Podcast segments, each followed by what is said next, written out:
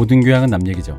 안 물어봐도 알려주는 남 얘기 114화 시작하겠습니다. 옛날 사람이다. 4화래. 화? 회. 우리 맨날 회라고 했잖아요. 아, 화라고 하면 옛날 사람인 거야? 옛날 사람이에요. 요즘 에피소드 1000보스 Previously on 아날라. 그렇지. 그래. 태무진 언제 죽냐? 아, 진짜. 다시 해요. 아닙니다. 계속 할 겁니다. 그냥 해요? 네. 소개도 하기 전에 왜 말을 하고 지랄이야. 박 박사님 맨날 저러셔. 어? 자, 여러분. 홍 작가가 강연도 바쁘고 제가 뭘 좀 준비를 시켰습니다. 준비를 시켰던 옛날에는 방송도 하면서 밤을 새서 하는 열의가 있더니 준비를 시켰으면 시간이 필요하다. 건방을 떨기는.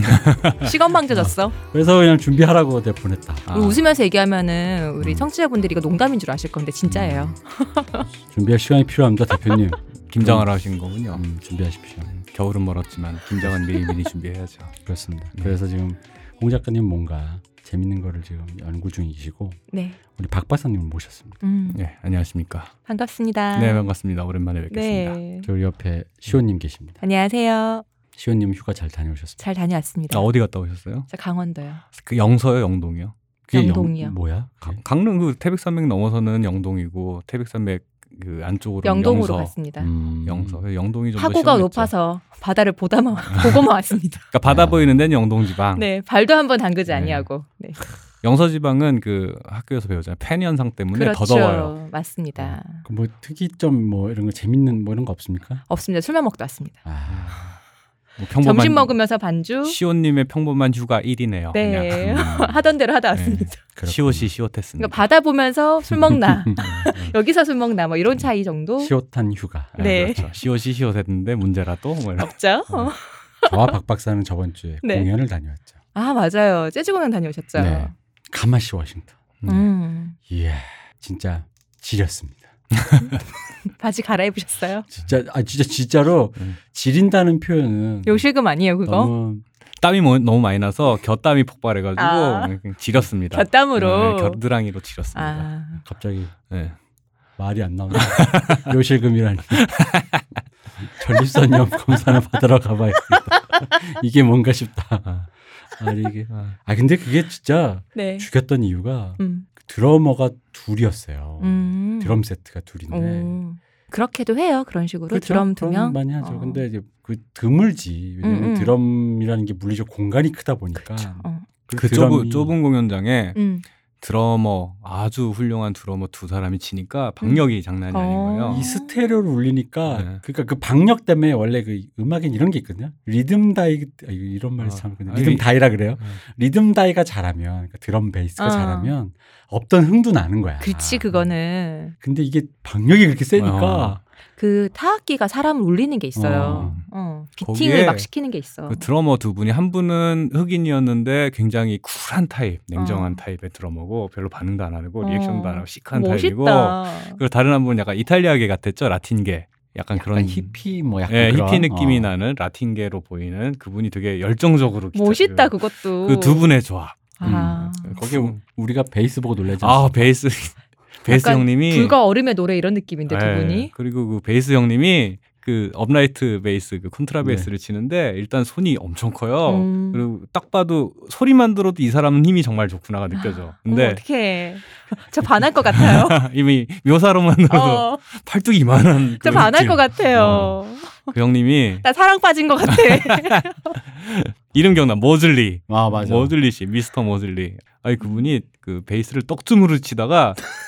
정말 그 업라이트 베이스가 이렇게 되게 크니까 수위에 오가는 말이 자꾸 나와서 안 되겠어.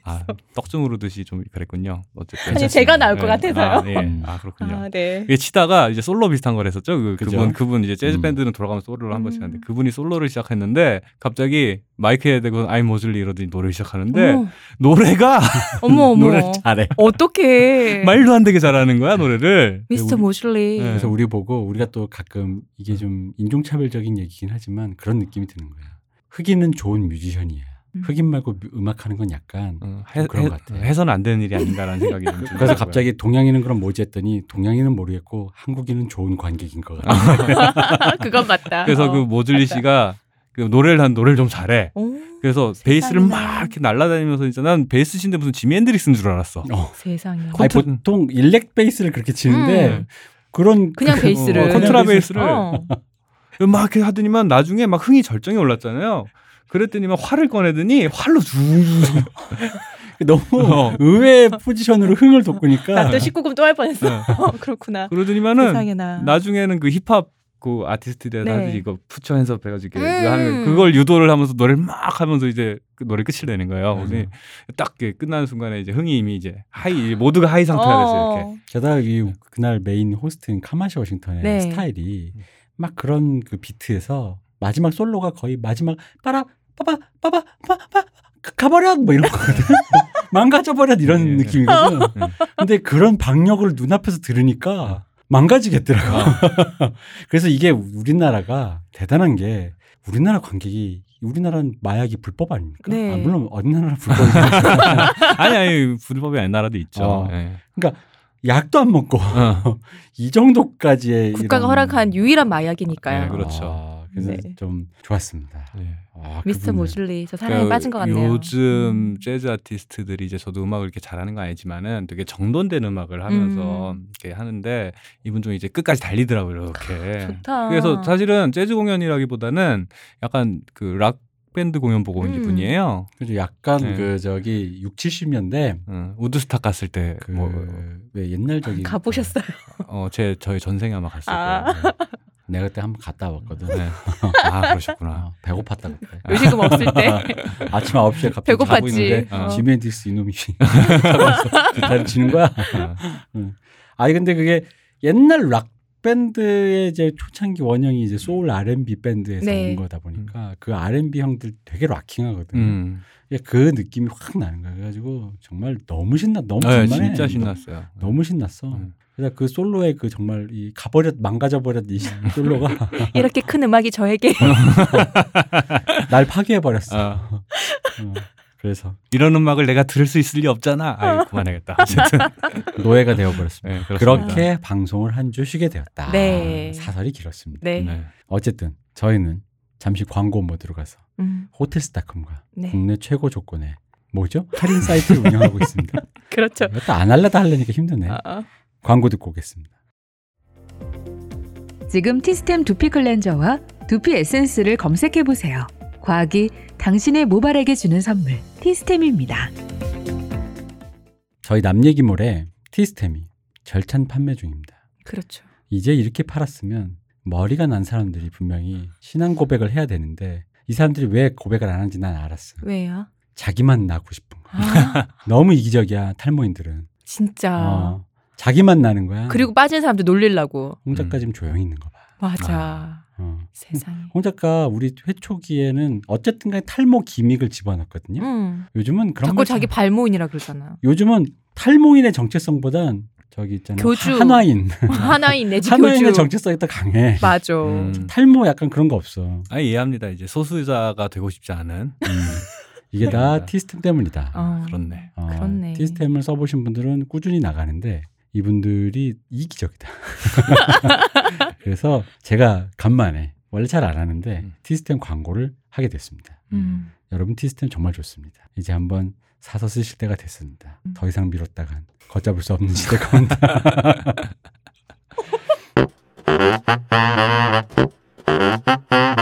저희 페이스북 페이지 많이 놀러와 주시고요. 아날람 유튜브도 구독 많이 눌러주십시오. 저희가 오늘은 이제 박 박사님 모셨으니까 당연히 박 박사 데리고 할 얘기가 이제 연예인 얘기인데 박사님 모시고 기껏 한다는 얘기가 마침 이게 좀 오늘은 좀 재밌어요. 이게 그러니까 박 박사가 원래 하려던 얘기도 있고 마침 박 박사에게 걸맞는 사연이 왔어요. 그래서 왜냐하면 이게 왜 이분은 사실 저 이 대표님이 읽어보셨으면 합니다라고 했는데 제가 굳이 박 박사까지 왜 끌고 왔느냐 그건 이제 사연을 들어보시면 합니다. 자, 사연이 왔습니다. 안녕하세요. 아이돌 덕질 관련 고민이라 이 대표님께 해결책을 듣고 싶어 사연 보냅니다. 저는 박 박사에게 토스했습니다. 방송에 나가지 않더라도 이 대표님이 읽어보셨으면 하는 바람이에요. 방송을 탔습니다. 지금. 저는 아날람 애청자 20대 여자 덕후입니다. 저와 친구는 작년에 프로듀스 2시즌을 보고 덕통사고를 거하게 당해 오프까지 뛰는 진성 덕후가 되고 말았습니다. 이게 공방 간다는 거죠. 오프까지 뛰는 진성 덕후를 설명해 주시죠. 아니 뭐 기본적으로 가야 되는 오프는 덕후라면 당연히 가야 되는 거는 이제 공방 콘서트, 공방이라는 공개 방송. 예전에 네, 여러분 좀 줄임말 좀 자제해 주세요. 죄송해요. 박 박사님이 전에 공방 갔다 오셨다 그래갖고 네. 저는 그때 여기서 뭐 배우시나 했단 말이에요. 그러니까 공방 가죽공예. 정말 여기서 뭐 배우시는구나 그렇죠. 했는데 그렇습니다. 공개 방송. 네, 공개 방송 콘서트, 뭐 사인회, 팬 사인회 그리고 뭐 공항. 이라든가 이런 출퇴근 또 있고 좀 심하신 분들은 이제 사생에 가까운 집도 하시죠. 집 앞에 뭐 숙소 오픈은 앞에 이제 온라인으로 이런 데 들어가 있고. 뭐라고요? 아 옛날에 무슨 동방신기 이런 분들 옷장에 들어가 있고 이런 일들이 TV 틀고 잠들면 TV 꺼주고. 어떻게? 아니 이거 이현우 씨가 그렇게 10년을 당했다 그랬어요. 전기세 아껴 주시는 거예요? 자기가 자고 있을 때 그 자기 텔레비전 보고 있더래. 거실에서. 오빠 집에 케이블 많이 나온다 이러면서. 근데 이제 그런 전설 같은 얘기들이 지금도 아마 있을 거예요. 있는데 이제 그건 이제 또 사생이고 사생활을 쫓아다니는 사생팬이라고 그런 거 말고 이제 덕후들이 일단 관심이 생겼잖아. 그러면은 실물을 보고 싶잖아요. 그러면은 제일 가까운 게 사실은 저기 팬사인회랑 콘서트예요. 공식 행사는. 근데 콘서트는 인기 많은 아이돌의 경우는 티켓 구하기가 쉽지가 않고 팬사인회는 컷이라고 그러거든요. 몇 장을 사야. 그게 너무 높으니까 돈이 들어요. 네. 그러니까 그나마 돈 안 들이고 품을 팔아서 할 수 있는 게 공개 방송인 거예요. 방송국에서는 그건 손만 빠르면 되니까 뭔가 애틋하다 말이에요. 네, 공개 방송을 그래서 학생들이 많이 와요.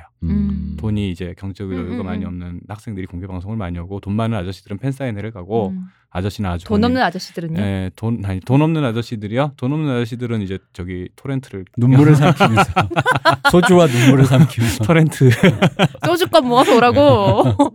어쨌든 그렇습니다. 그래서 다사다난했지만 1년이 넘은 지금까지도 덕심이 식지 않고 행복한 덕질 중입니다. 문제는 친구가 덕질하는 그룹이 제가 싫어하는 그룹입니다. 특별한 이유는 없고 그냥 다 못생겨서 싫어요. 이해합니다.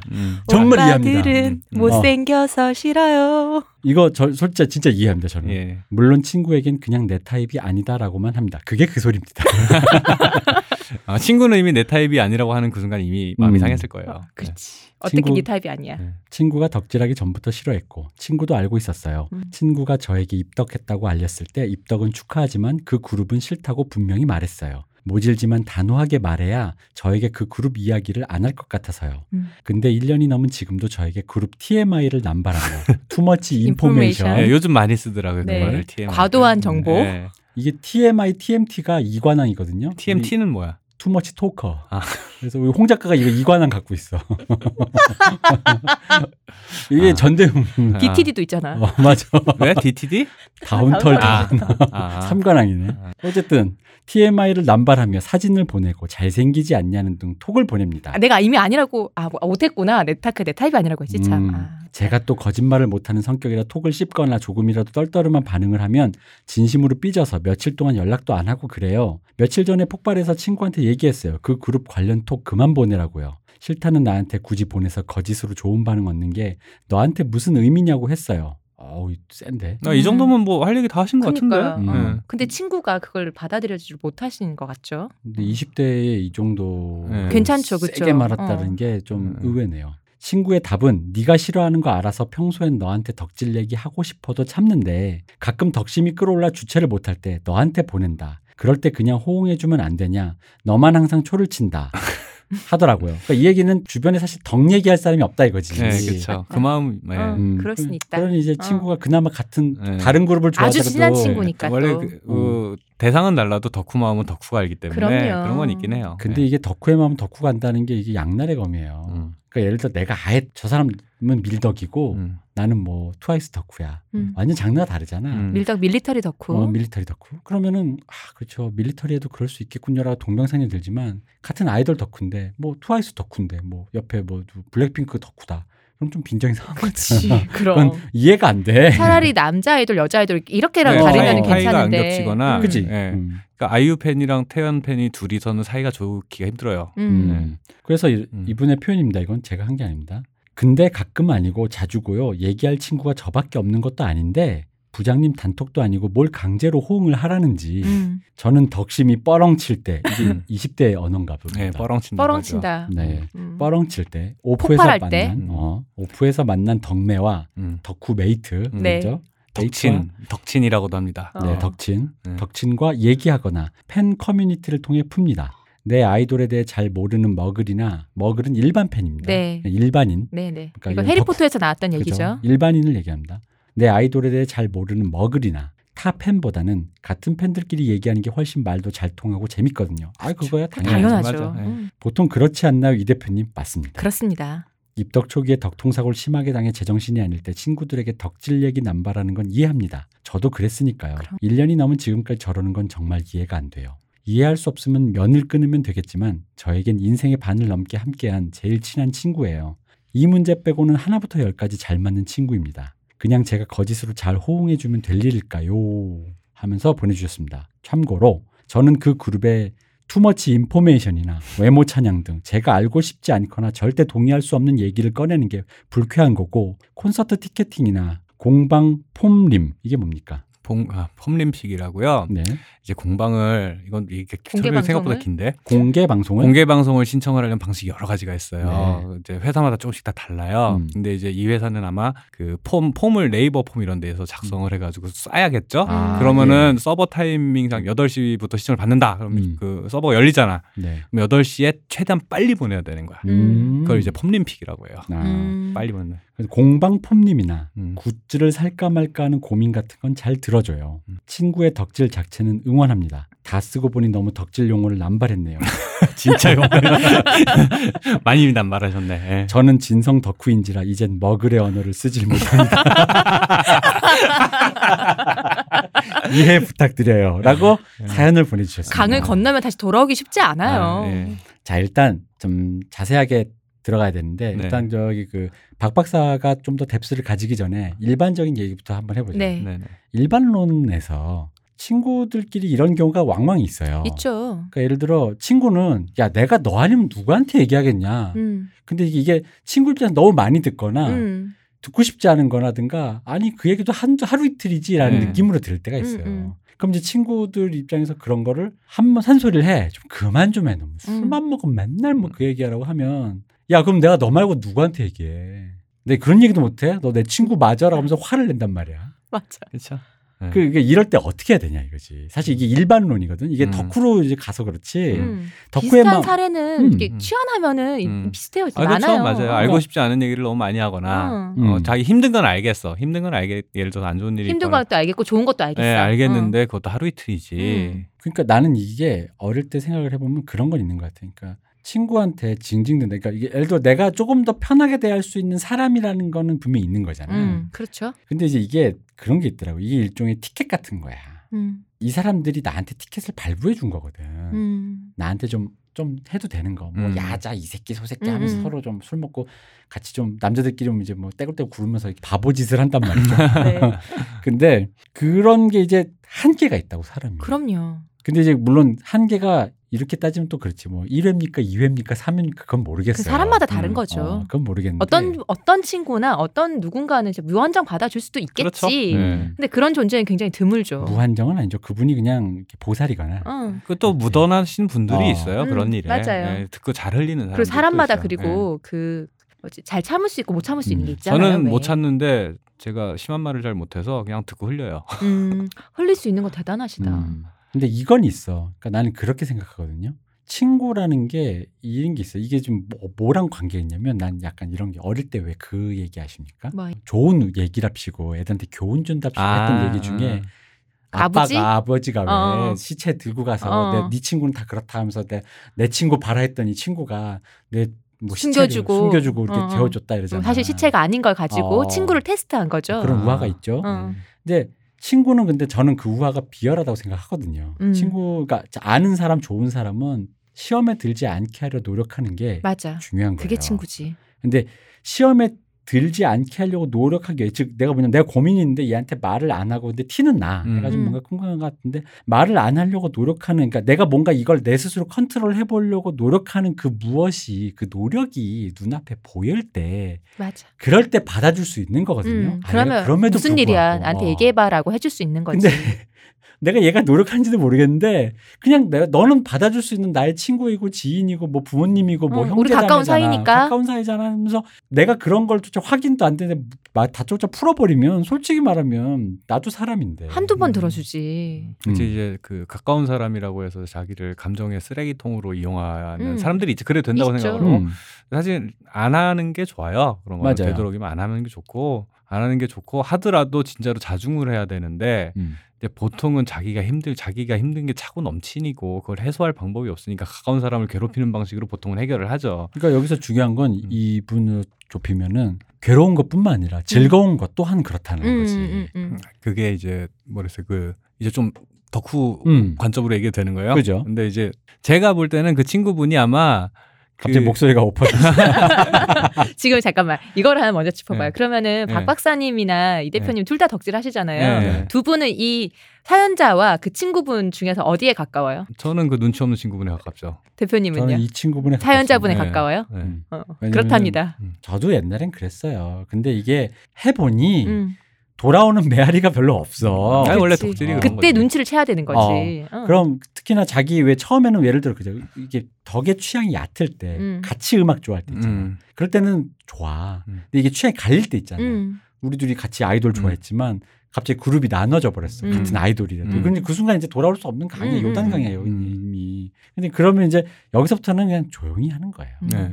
보통은 그렇고 이제 덕질 경력이 많으신 분들은 주변 그 이제 덕후의 마음은 덕후가 안다는 것은 역지사지가 된다는 소리잖아요. 그러니까 내가 예를 들어서 뭐 방탄을 좋아하는데 원어원 팬이면은 사실은 원어원 얘기 안 했으면 좋겠어라는 게 이제 구력이 오래되신 덕후분들은 그걸 아니까 예를 들어서 내가 방탄 팬이면 원어원 팬한테 그런 얘기 안 해요 대부분은. 보통은 우리끼리 하지. 네, 우리끼리 하지 이제 글 쓰는 분들. 근데 이제 초보시거나. 보통 덕질 초보인 분들이 덕후 세계에 이런 게 있어서 막 이렇게 모르는 머글한테 가서 막 이렇게 이 동네에 이렇게 재밌는 머글한테 가서 이렇게 한단 말이야. 그리고 심지어는 그 유경험자가 이미 다 알고 있는데도 불구하고 그걸 마치 그 아마 그 친구분이 약간 그런 상태일 수도 있고 혹은 또 다른가 저도 이제 처음 덕질 시작할 때 이제 하드한 덕질을 처음 시작할 때 제일 먼저 느낀 감정이 뭐냐면 외로워요. 진짜로 외로워요. 외롭습니다. 외로운 한 마리 늑대가 되나요? 되게 절절한 외로움이에요 이게. 왜냐하면은 이제 그 여덕들 표현으로는 이제 앓는다 그래. 뭐 애가 뭐 무대에서 뭘 했는데 너무 멋있어, 너무 예뻐. 이 얘기를 누구 옆에 있는 사람 같이 하고 싶은데 주변을 돌아보니 이런 거는 알턱이 없는 우리 엄마 아버지. 친한 친구들 근데 관심 없고 축구만 보는 내 친구들 뭐 그렇다고 해서 트와이스 팬 뭐 러블리즈 팬 이런 데 갔는데 이 사람들이랑 나랑 도대체 무슨 관련이 있지라는 생각이 들어요. 왜냐하면 낯설잖아. 모르는 사람들이잖아. 근데 이게 그렇게 하다가 우연히 제가 첫 덕진을 차게 된 게 굿즈를 서로 교환을 하다가 연락처를 이제 굿즈 택배 주고 받으려면은 주소 연락처가 필요하잖아요. 근데 문자를 서로 이렇게 보냈습니다. 이게 주소를 받는데 제가 용기를 내서 문자를 한 자를 더 보냈어요. 저 귀찮으시지 않으시면 이 덕질 얘기 제가 만나서? 좀 가끔 만나서는 아니고 제가 혹시 뭐 이것저것 좀 물어봐도 되겠죠? 라고 한 줄 더 보냈어. 근데 이분도 외로웠던 거야. 너무 친절하게 답장이 정말 TMI, TMT로 가득 찬 답장이 온 거야. 이렇게 눈물 없이 들을 수가 없다 이거. 이런 커뮤니케이션이 그러면서 이제 그게 점점점 커져서 이제 톡방이 생겼어요. 네. 근데 이제 보통 그런 식으로 말하는 덕친이 이제 생겨서 그분들하고 얘기를 하는데 잠깐만요. 이게 금방 말씀하신 게요. 네. 무슨 느낌 드냐면 왜 바다의 고래 중에서 주파수 내잖아요. 네. 근데 그 주파수 왜 그 수컷 고래가 암컷 고래를 찾기 위해서 주파수를 보내는데 그 주파수가 암컷 고래가 들을 수 없는 왜 영역이라서 영원히 외롭다 이런 거 하잖아요. 근데 그 맞는 사람을 만난 거 아니야. 그렇죠. 암수의 문제가 아니고. 거기다가 예를 들어서 뭐 이렇게 오프를 뛴다 그랬잖아요. 공방이든 콘서트든 가면은 사람이 많아. 뭐 100명, 작게는 100명, 200명씩 있고 뭐 많게는 수천 명, 수만 명이 있는데 저기에 내가 아는 사람은 없잖아. 개인적으로. 그러니까 거기서도 혼자서 그냥 똑같은 팬인데 왠지 뻘쭘해요. 그죠. 왠지 뻘쭘해. 또 저 사람도 분명히 팬이고 나도 팬인데 뻘쭘해 뭔가. 근데 이제 그런 데를 꿋꿋하게 혼자서 열심히 다니시던 분들이 친구가 하나씩 생겨요. 맨날 보는 사람 맨날 또 보니까. 네, 그물이거든요. 그러면 눈인사부터 시작하잖아요. 네, 그렇게 되는 경우도 있는데 이제 숫기가 없거나 그런 게 잘 안 되는 사람도 있잖아. 그런 분들은 사실은 조금 용기를 내서 친구를 사는 게 재밌는데 아마 이 친구분은 그런 분들이 없을 거야. 없고 뭐 예를 들어서 친구한테는 편하게 이거 너무 좋지 않아라고 이제 자기를 내려놓고 얘기를 할 수 있겠지만은 그냥 덕친이라고는 하지만 아직은 사실은 뭐라 남이잖아 사실은 그런 정도의 이 친구도 남인데요. 그러니까 약간 이게 친밀함을 느끼는 사람에게 같이 나도 내려놓고 이제 앓고 싶은데 앓는다 그래. 같이 앓고 싶은데 없으니까 일단 얘기를 하는 거겠지. 덕심이 뻐렁쳐서. 근데 이제 그 이런 경우는 그 마음은 이해를 해요. 저도 이제 그 외로움을 알기 때문에 그 마음은 이해를 하는데 덕구가 이렇게 외로운 거였군요. 되게 외롭습니다. 되게 외로워요. 그렇군요. 그래서 제 생각에는 그 친구한테 그 얘기를 아마 하셨을 것 같은데 덕친을 만들어라. 커뮤니티 가서 해라. 나는 그렇게 한다. 너도 해. 그렇게 해라라고 했을 것 같아요. 네, 그렇죠? 했을 것 같아요. 근데 그 얘기를 좀 안 쳐놓고 제대로 얘기하시는 게 맞는 것 같아요. 이 정도 얘기 화내지 마시고 사실은 까놓고 네 입장에서 네가 예를 들어서 뭐 이제 자꾸 기존 그룹 얘기하면 그 팬들끼리 기분이 나쁘시려나? 뭐 옛날 그룹으로 그냥 얘기해요. 그러면 예, 차라리 뭐 내가 뭐 잭스키스 팬인데 H.O.T 얘기하지 말아라. 사실 H.O.T 팬들 잭스키스 얘기하는 싫어한다. 사실은 너는 좋지만 나는 잭스키스 싫다. 얘기하지 마. 기분 나쁘다. 너 입장 바꿔 생각해. 내가 너한테 H.O.T 얘기하면 좋아할 거야?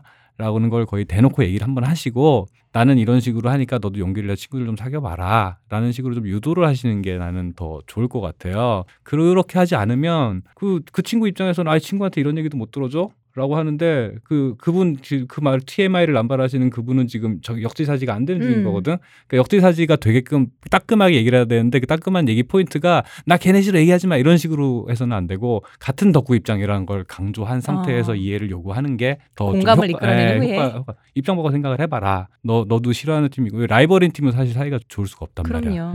뒤로 올세기 오는. 생각해봐 뭐 잭스키스 100만 장 팔았는데 H.O.T가 90만 장밖에 못 팔았다고 망했다 소리 듣고 이러면 너 기분 나쁘잖아.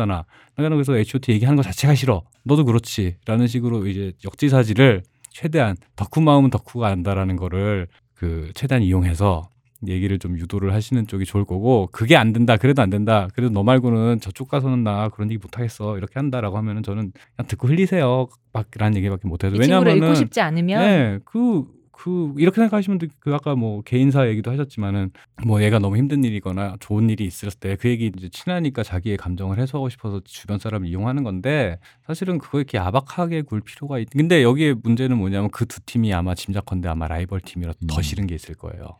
이거는 근데 나는 그 부분이 이게 지금 덕의 문제가 아니야. 이분과 지금 나는 그러니까 오랜 세월 같이 할 친구라는 건 뭐냐면 앞으로도 같이 큰 일이 없는 한 내가 내 친구로 지냈으면 하는 사람이라는 게 있잖아. 그러니까 나는 덕의 차원을 넘어서서 흘리는 게 있잖아요. 난 그게 패턴이 되면 괴로워진다는 거지. 앞으로의 이분 이제 20대잖아.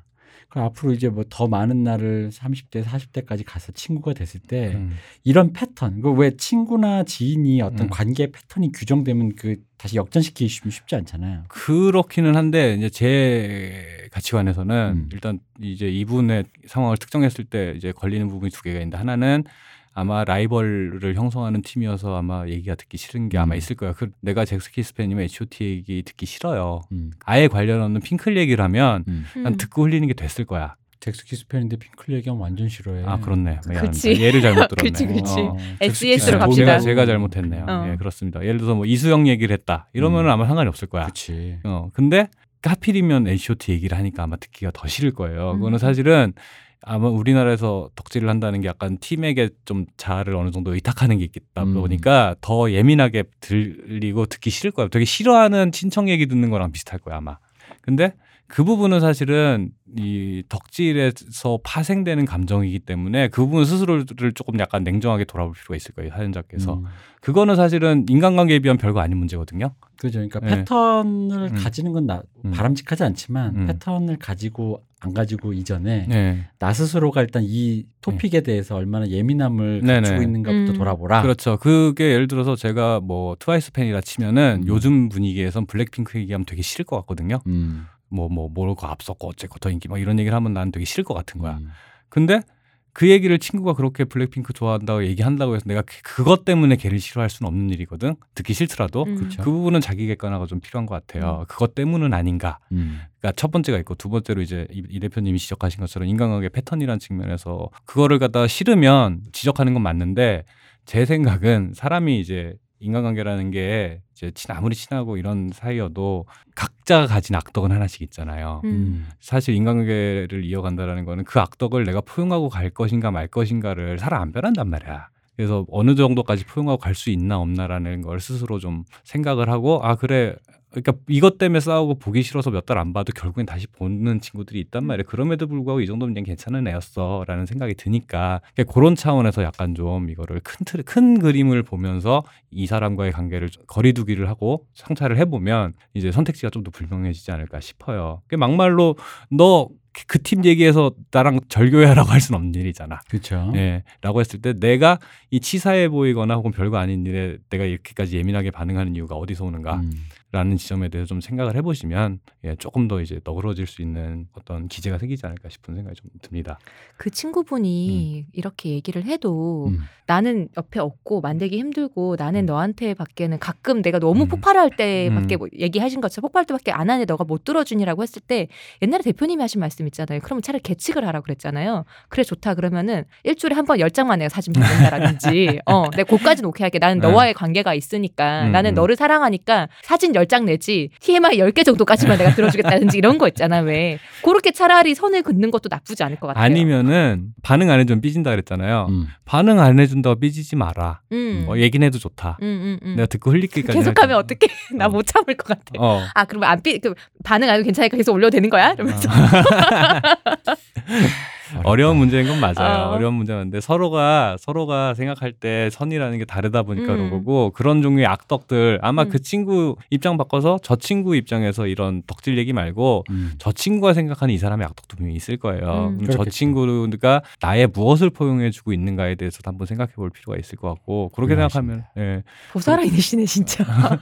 근데, 보살이시네. 예, 저도 싫어도 안 보는 친구들이 있어요. 근데 그럼요. 시간 지나고 나서 생각하면 아 그래 걔가 그런 점은 안 좋았지만은 그래도 얘는 좋은 애였어. 나한테 기본적으로 선의를 갖고 있는 애였어. 라는 생각이 들면 그렇게 그 사람이 그렇게 밉지 않거든요. 시간 지나 생각을 해보면. 근데 안 미워도 안 보고 싶잖아요. 아니 그래서 시간이 지나면은 좀 보긴 하죠. 그게 못 견딜 정도 아니었으면. 근데 그런 것들이 만약에 지금 이 정도로 이제 인생의 절반 이상을 같이 했고 앞으로도 계속 가실 분이라고 하면은 안 참아지면 뭐 더 이상 만날 수가 없는 거고 관계인 거지. 그럼 그 지금 이건 그냥 다른 얘기인데 그 박 박사님 얘기 듣다 보니까 박 박사님은 그럼 사람을 만날 때 네. 여러 가지 타입이 사람을 힘든 사람을 이렇게 그런 거 있잖아요. 어떤 사람은 그냥 조금씩 계속 너 이거 좀 아닌 것 같아 얘기를 계속 한 그쪽에서 듣기 싫어도 그 사람한테 불만을 얘기하면서 그냥 어찌 그냥 왜 보다 안 보다 이런 식의 그런 관계가 가는 사람도 있지만 어떤 사람은 끝까지 참다 끊는 사람도 있거든요. 아, 박 박사님은 어느 쪽이에요? 그러면? 아 저요? 저는 선을 넘다 싶으면 그때부터 그냥 안 봐요.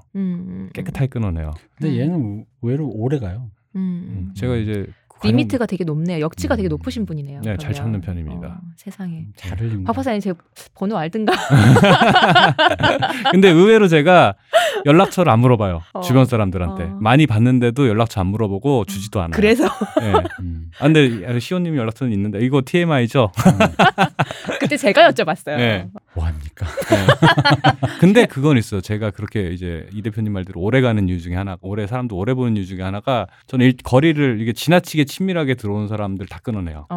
그러고 대신에 저는 뭐 경조사라든가 그냥 도리를 최대한 지킨다. 사람으로서 도리 요것만 지킨다. 그렇게 되면 이게 오히려 오래 가더라고요. 그래서 당번병의 엉덩이를 만지는 장교님 이런 거 그런 그게 뭐예요 대체? 지금 너무 가깝게 들어오려고 아 그렇지 너무하시네. 그래서 반응을 안 저는 그렇게 훅 많이 들어오는 사람한테는 반응을 안 해요. 반응 안 해? 네 반응 안 해요. 그러니까 반응을 안 한다는 게 상대를 안 해주는 거죠. 그러니까 뭐 나 갑자기 고민해서 이런다고 그러면 잠깐 아까 금방 말씀하신 거랑 이게 합쳐지면서 반응 안 한다는 얘기는 엉덩이를 만지셔도 반응을 안 하시는 거예요. 당번병이 계속 더듬는 거 아니야? 이상하게 꼬이고 있어 지금. 무슨 얘기를 하는지 모르겠어. 네. 아니, 이게 결론은 당번병을 엉덩이를 만져도 나는 반응을 안 하고 그렇게 해서 인간의 도리를 지키면 오래가더라. 이거 말이 이상하잖아. 본인이 당번병일 때. 혼파망인데 지금 대화가? 대화가 엉켜버렸다. 네. 아니 왜냐면 내가 저기 그 박박사님을 이 고민에 왜 불렀냐면 원래 네. 이제 사연을 모아서 우리가 하잖아요. 네. 원래 할 얘기가 있는데 이걸 했냐면 뭐 덕후 얘기기도 하지만 사실 그 이분의 고민은 저랑은 약간 로직이 좀 달라요. 제가 해결할 수 없는 고민이었어요. 대표님한테 의뢰를 하셨지만 대표님이 해결할 수가 없다. 저는 컨텐츠가 좋아야 좋아져요. 컨텐츠가 만약에 안 좋아지잖아요. 그 컨텐츠에는 외모도 포함되는 거죠? 뭐 그렇기도 하겠죠. 근데 주로 이제 그 외모를 포함한 어떤 그 완벽한 그 하나만으로 안 돼. 그 어떤 완성된 형태여야 돼. 근데 이제 그게 안 좋으면 난 돌아서거든. 되게 차갑게 식거든. 아, 뭐 이런 구린 거 같고 구려 막 춤도 구려 노래도 구려 뭐 이런 거 막. 그래서 여자 아이돌들이요. 충성도 높은 팬들이 없다는 것이 이런 것인가? 아 왜냐면은 네. 그게 팬과 좀 달라 내가. 그러니까 뭐냐면 나 같은 팬들은 뭐가 있냐면 그 컨텐츠가 좋으니까 이 노래가 정말 좋아서 걔를 좋아하는 거야. 근데 그래서 그 다음 노래가 좋을지 기대했는데 노래가 별로야. 그럼 걔가 싫어지는 거고 이분의 경우에는 진성 덕후들은 뭐냐면 그 노래가 싫어지는 거와 상관없이 문제 없는 거죠 그거는. 이 사람이 성공해야 되고 내가 이 사람과 같이 가는 그게 있는 거야. 근데 나는 오히려 그게 마음이 식으면서 뭐가 됐냐면 그런 기분. 그러니까 나도 애정은 있죠. 나도 그렇게 판 덕후 있었어요. 덕후였었어요. 근데 내 마음이 힘들어지는 거야. 그러니까 이런 똥탕 같은 노래를 하고 있는 게 꼴배기가 싫어지는 거야. 얘를 거잖아. 보고 있는 게. 꼴배기. 왜 이런 허접한 옷을 거적대기 같은 옷을 입고 왜 이런 진짜 거지 같은 노래를 부르면서 되지도 않는 이거 얼굴 저거 팔자주름 저거 뭐야 저거 얼굴 저거 뭐야 저거 막 이러면서 막 손으로 뭐 집어먹어도 이쁘게만 보였는데 뭐 여자한테만 단정하게 먹어도 처먹는 걸로 보이는 이거 미소진이적인 거 아닌데 여자한테만 한 거 제가 락 좋아할 때 남자들한테도 그랬습니다. 메탈리카 한참 좋을 때 메탈리카 하면 6집인가 7집에서 내가 진짜 성을 내면서 내가 여기랑 손절하겠다. 손절 타임. 근데 그대로 진짜 메탈리카 안 듣고 뭐 락 좋아할 때도 그랬고 뭐 재즈 좋아할 때도 마찬가지입니다. 뭐 이런 무슨 머리에 똑만 차가지고 그래서 대표님은 이제 감상자의 입장이 네. 더 가장 위에 오는 건 거죠. 네. 네, 감상자의 입장이 가장 많은 거고 저는 그거보다는 저도 감상자 입장으로 즐기는 게 훈련이 됐다가 이제 바뀌었죠. 진덕이 되면서 바뀌었죠. 그래서 그러니까 약간의 그 네. 동맹이라는 동반자라는 관념이 있는데 그게 내가 사실 그게 좀 약하거든. 그래서 덕후들끼리는 음악이 나쁘잖아요. 나쁘다는 얘기를 하지 않아요. 레이징. 예, 그것도 그렇고 이게 뭐 이런 거 같잖아, 나쁜 거 같잖아 이런 얘기를 자꾸 하잖아요. 그런 걸 갖다 나는 무슨 말 마플 이래서 무슨 소린가 했거든. 마이너스 플로우라고 나쁜 얘기해서 나쁜 분위기 만들지 말라고 그걸 서로 되게 이제 그걸 이제 입막음한다고 싫어하는 사람도 있는데 근데 사실은 그 팬이 먼저 나쁘다는 얘기하면은 사실은 별 생각 없던. 일반인이 듣기에 또 그래? 선입견이 생기잖아. 네가 팬인데 네가 듣기도 그러니? 그러면 뭐 들을 필요 없겠네? 뭐 이렇게 되는 거야. 그러니까 그러지 말고 그런 얘기가 정불만이면 조용히 우리끼리 하거나 아니면 예를 들어서 뭐 회사에서 하는 코디나 컨셉이 마음에 안 든다 그러면 우리끼리 얘기하거나 그거를 정리해서 차라리 회사에다 이메일을 보내라. 그걸 갖다가 관심도 없는 일반인한테 얘네 후자야 코디야 이런 소리 떠들어서 뭐 하겠냐라는 게 팬들 우리나라에서의 덕후들의 태도인 거야. 야. 되게 전략적이죠. 네. 나 지금 마음이 좀 짠해요. 네. 그 얘기는 진짜. 그러니까. 근데 난 그걸 참을 수가 없더라고. 그러니까 오히려 그러니까 그 걔가 똥탕에서 구른다라는 기분이 드니까 내가 너무 더 참을 수 없는 거지. 참혹해지는 거야. 막. 그래서 왠지 여길 안 봐야 돼. 그러니까 오히려 이런 타이밍에 이런 덕후들은 오히려 더 열심히 집하잖아. 그러니까 오히려 외면해 버리는. 그러니까 왜냐면 노래 별로고 뭐 컨셉 별로고 이런 거 얘들은 모르겠어. 얘들도 알 텐데 그러니까 우리가 더 응원해 줘야지 이렇게 가는 거죠. 그래서 그런 얘기를 이제 팬들끼리 하는데 예를 들어서 이제 각자의 신미안이 다르고 취향이 다르다 보니까. 그 이제 팬들끼리 의견이 갈리잖아요. 그러면은 이런 얘기도 못해 하면서 왜 이렇게 예민해? 유난이야? 이러면서 팬들끼리 엄청 싸워요. 그래서 팬덤이 거대화되면 될수록 팬덤 때문에 지치고 우울해져서 탈덕하시는 분들이 엄청 많아요. 맞아. 같이 덕질하자고 모였더니. 네. 그래서 예를 들어 뭐 저도 이제 뭐 그런 거 좋아하시는 분들을 이제 같이 얘기하는 톡방 이런 것도 있는데 이분들 얘기하는 게 듣기 싫을 때가 있어. 외웠겠어요. 네, 그리고 그 저분들도 내가 하는 얘기가 듣기 싫을 때가 있을 거야. 그럴 때는 그냥 안 보는 거야. 어른들이니까 이분들은 다 나이가 많으시니까 그냥 어른들이니까 서로 그 정도는 다 감안하는 거죠. 딱 분위기 보면 아 이분들 듣기 싫은데 패스하고 계시구나 느껴져요. 그런데 안 나가 그 방에서. 왜냐하면 그 얘기할 때가 또 어디겠어. 그러니까 서로의 악덕을 어느 정도는 그냥 감수하고 가는 건 거야. 맞아. 같은 팬끼리 모여도 듣기 싫은 소리 하는 사람들이 있어요. 서로 저분들이 볼 때 내가 하는 얘기 듣기 싫은 사람이 있고 저한테 눈치 주는 분들도 있어요. 이런 소리 듣기 싫다는 식으로. 근데 그거를 서로 조심스럽게 매너 지키면서 얘기하니까 그냥 서로 스루가 되는 거야. 이런 상황들이. 네. 네. 팬들이라면 꼭 덕친이 있다고 해서 그게 만능 해결이 되진 않아요. 그렇네요. 근데 사실 이게 팬으로 좁혀져서 그런 거지. 인생에서 타인과 접촉하는 그 사람과 관계를 계속 이어나가면서 꾸려가는 거가 지금 사연자가 말씀하신 거에 어떤 그냥 연장선이에요. 네네, 비슷한 게 되게 많죠. 늘 매번 반복인 거예요. 맨 처음에 우리 얘기했지만 이게 덕질이 아니고 다른 걸로 끼워지는 게 진짜 많아요. 지금은 이게 친구로 시작했지만 나중에 만나면 직장 상사, 나중에 또 더 나이 들면 직장 후배, 어린 사람한테 하는 것도 또 굉장히 괴로운 게 많아요. 쉽게 말하지 못하는 것도 있다고 우리 상급자 입장에서. 그렇죠.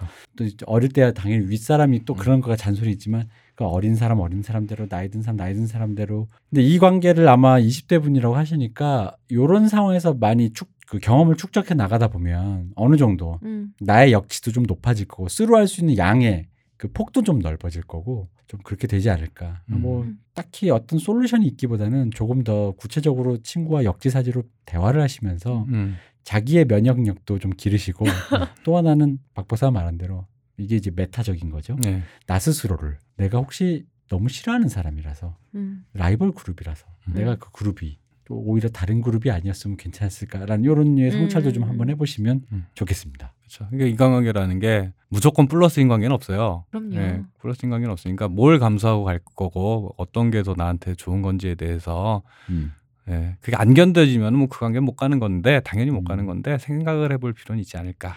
아, 그래서 네. 궁금한데 저희한테만 메일로 저희는 발설을 안 하겠으니 친구는 도대체 무슨 그룹을 좋아하시는지 원어원 팬분이신 사연자께서 다시 한번 메일을 보내주셨으면 원어원 좋겠습니다. 원어원 팬인 거 어떻게 알아요? 아, 프로듀스 101 2를 보고 2에서 네. 그렇게 된 거면은 그냥 원어원 팬이 되는 거 아니 근데 푸듀 보다가 거기 관심이 생겨서 다른 보이그룹에게 그럴 수도 있는 거잖아요. 그럴 수도 있죠. 여기 저기 썼어. 작년에 푸듀2를 보고 덕통사걸 거하게 당해라고 했기 때문에 최소한 원어원 아니면 NU'EST W 그 범위에서 것이다. 네, 그렇죠. 이거다라는 거죠.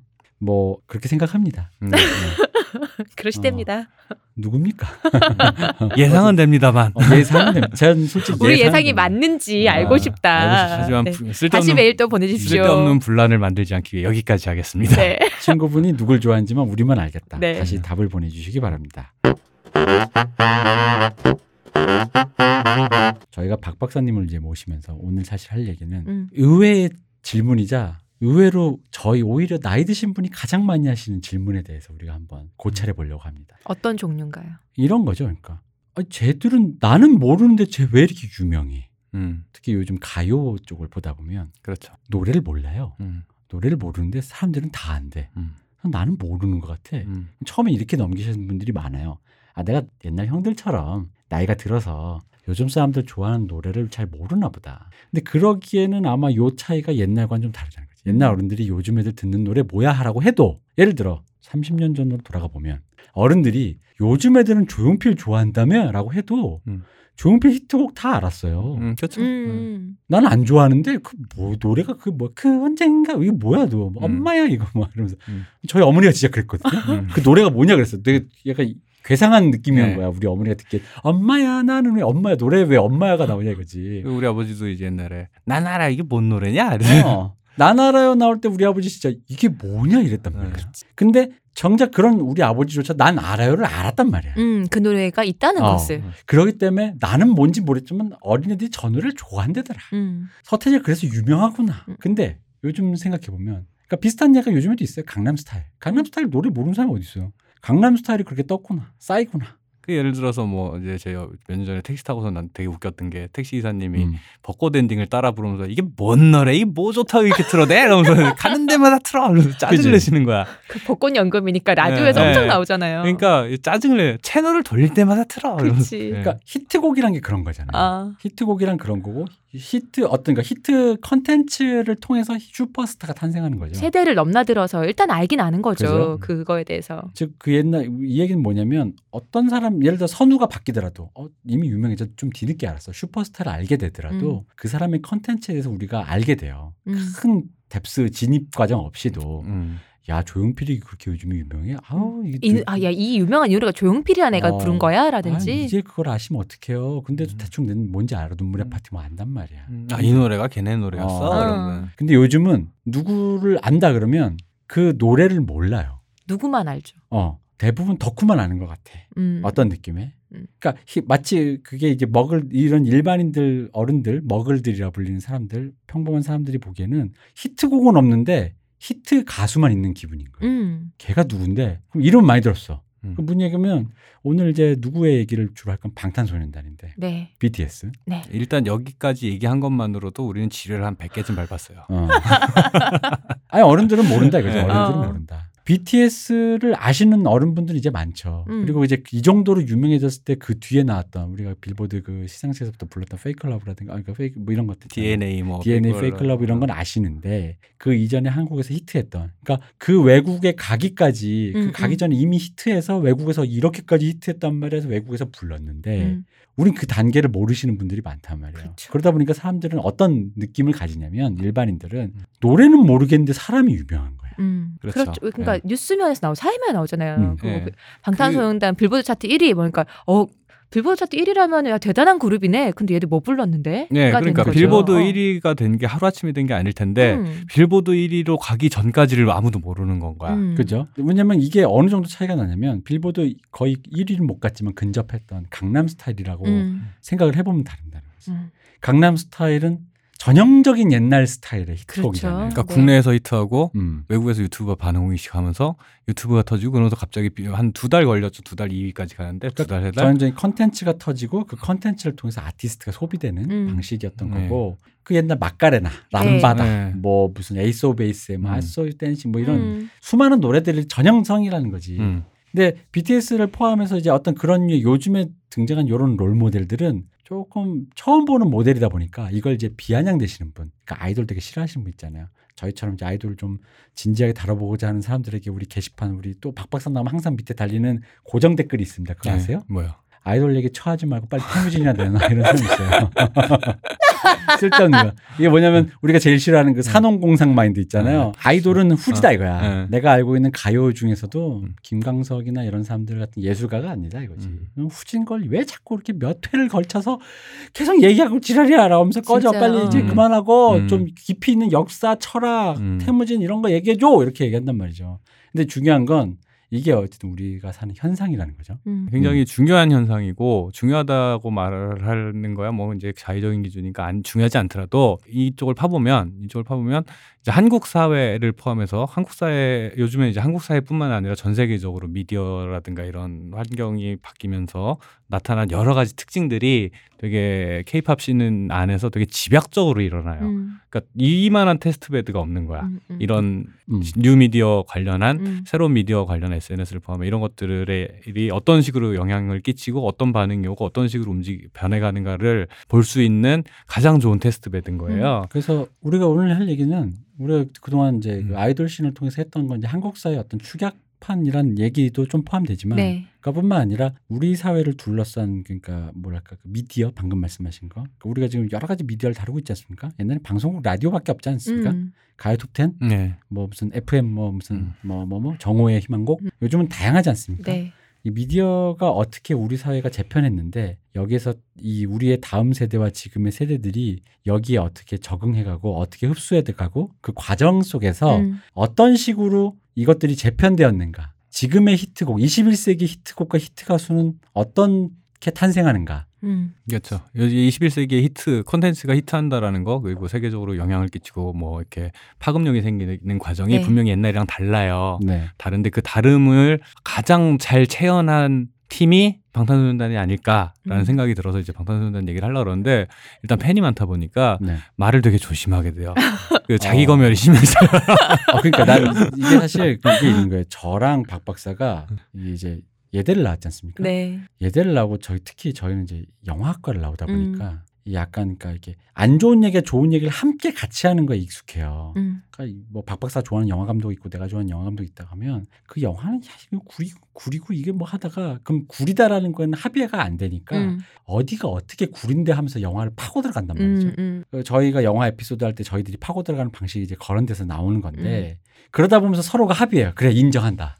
내가 좋아하는 아티스트가 춤은 좀 못 추지만 작곡은 괜찮았고 노래는 누가 좀 이런 식으로 이제 뭔가 합의가 되어가면서 우리끼리는 아까 우리 사연에서는 타팀 언급금지라는 그런 룰이 없었어요.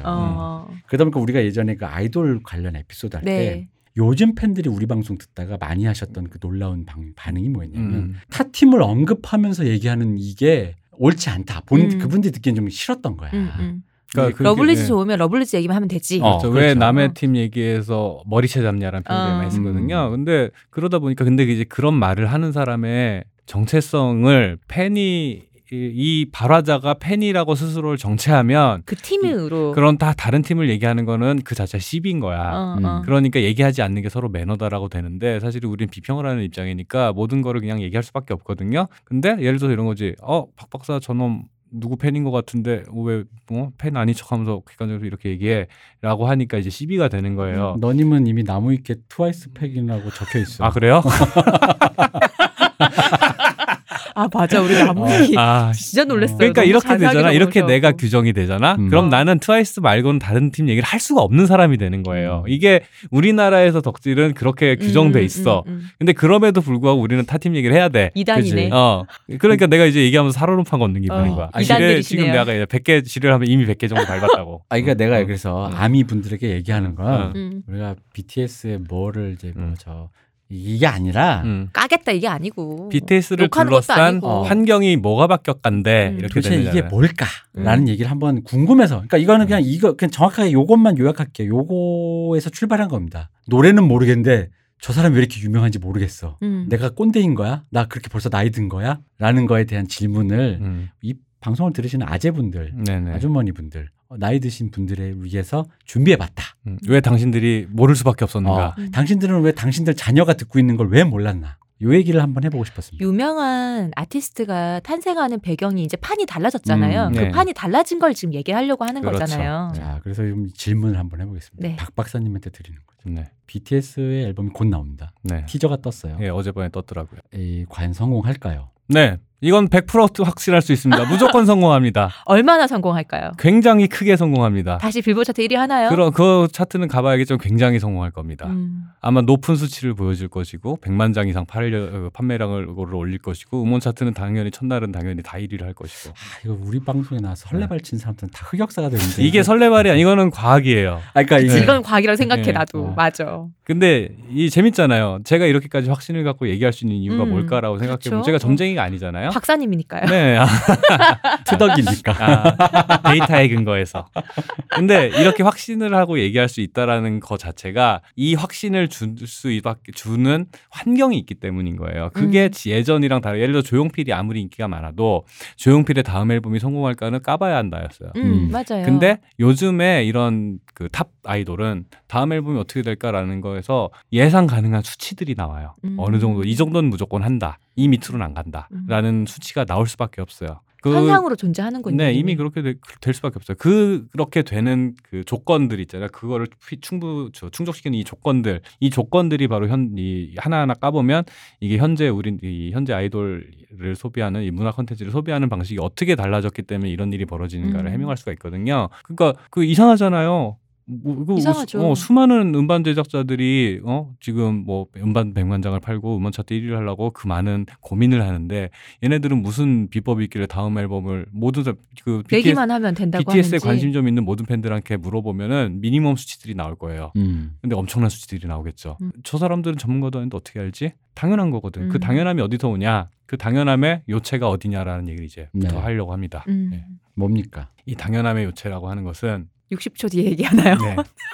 저희가 당연하다고 얘기했는데 그 아까 전에 이제 우리가 아이돌 팬덤 얘기를 많이 했잖아요. 많이 했는데 이분들은 그 팬덤이라고 하는 건 아까도 우리 저기 뭐 덕친 있는 그런 분들 얘기도 했지만은 이분들은 당연히 앨범이 나오면 당연히 사요. 음악을 듣고 판단해서 사는 게 아니에요. 그리고 예를 들어서 그 음원 차트에 음원이 풀리는 첫날 수치가 그런 그 대형 아이돌 팀일수록 굉장히 높잖아요. 그죠? 음악을 어디서 듣고 찾아보는 게 아니에요. 그냥 나왔다 하니까 소비를 하는 거야. 그러니까 믿고. 예, 믿고가 아니지 당연히 해야 돼. 안 믿어도 해야 되는 거지. 그 기대가 예를 들어서 요번에 내가 되게 싫어하는 그 작곡가의 곡을 이 친구들이 한다라고 해도 일단 들어. 그렇지. 그러니까 이게 무조건 해야 되는 소비인 건 거예요. 이거는 내가 이 팀을 좋아하기 때문에 당연히 궁금하기도 하고. 뭘 했을까 궁금하기도 하고 근데 그런 기대감을 갖고 있는 사람들이 다 팬들이잖아요. 그 팬의 숫자가 예를 들어서 100만 명이고 200만 명이고 뭐 10만 명이고 있으면은 그만큼은 당연히 소비가 되는 거예요. 그렇죠. 네, 당연히 소비가 되는 거예요. 이 히트, 이 곡의 완성도 대중적인 히트 여부와 상관없이 100만 장은 무조건 나 팔리는 거예요. 근데 이 100만 장이라는 수치가 메가히트거든요, 이거는. 그렇죠. 원래 그건 대중의 숫자란 말이에요. 네. 근데 메가히트의 여부가 아직 결정이 안 됐는데 근데 이미 100만 장을 판 거야.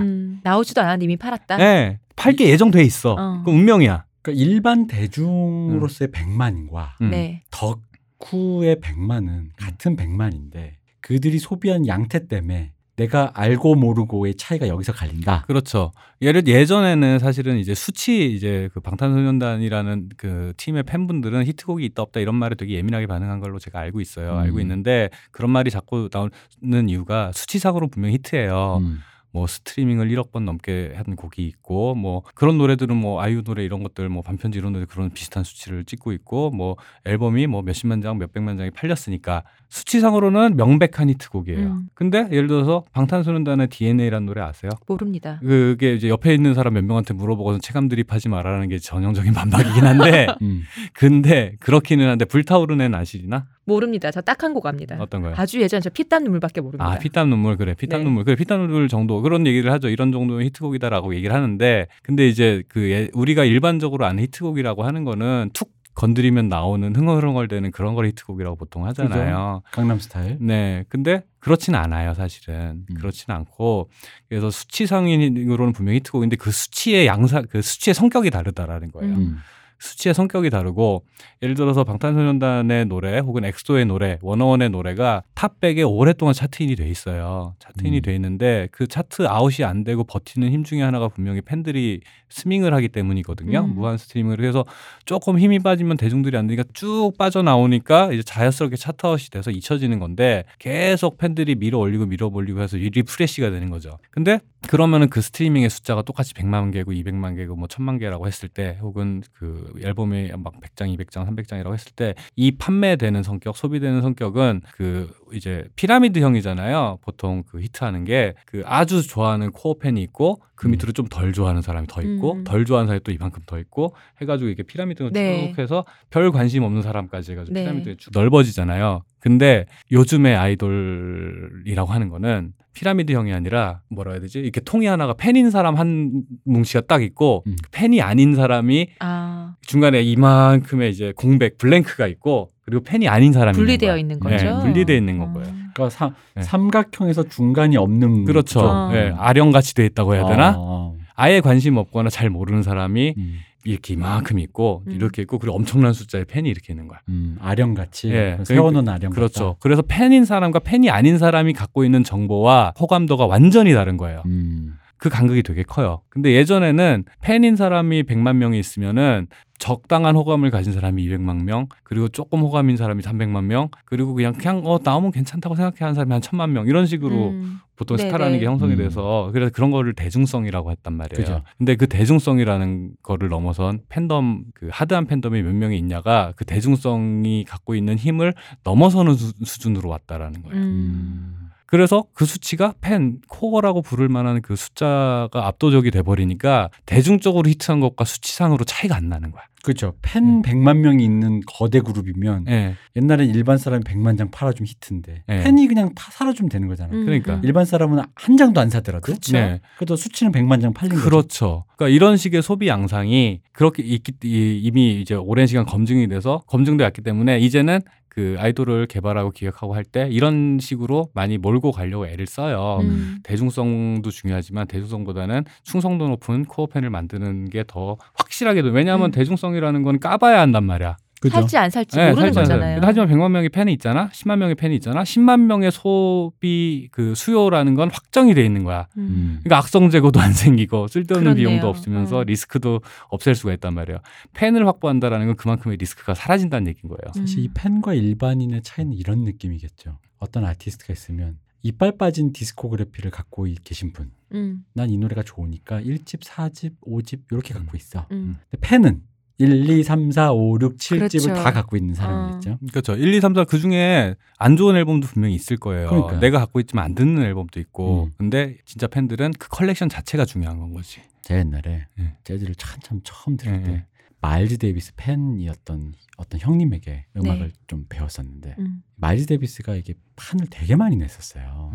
그 형이 마일즈 데이비스 팬이어서 그 판을 다 살려고 그랬어요. 되게 많아요. 사면서 자기도 그랬어요. 마일즈 데이비스가 이 중간에 이제 그 기념비적인 역사를 쓰는 앨범 몇 개 있거든요. 네. 그거 다 합쳐도 한 10개가 안 돼요. 그래서 자기 나한테 자조적으로 그 얘기를 한 적 있어요. 나머지 다 똥판이야.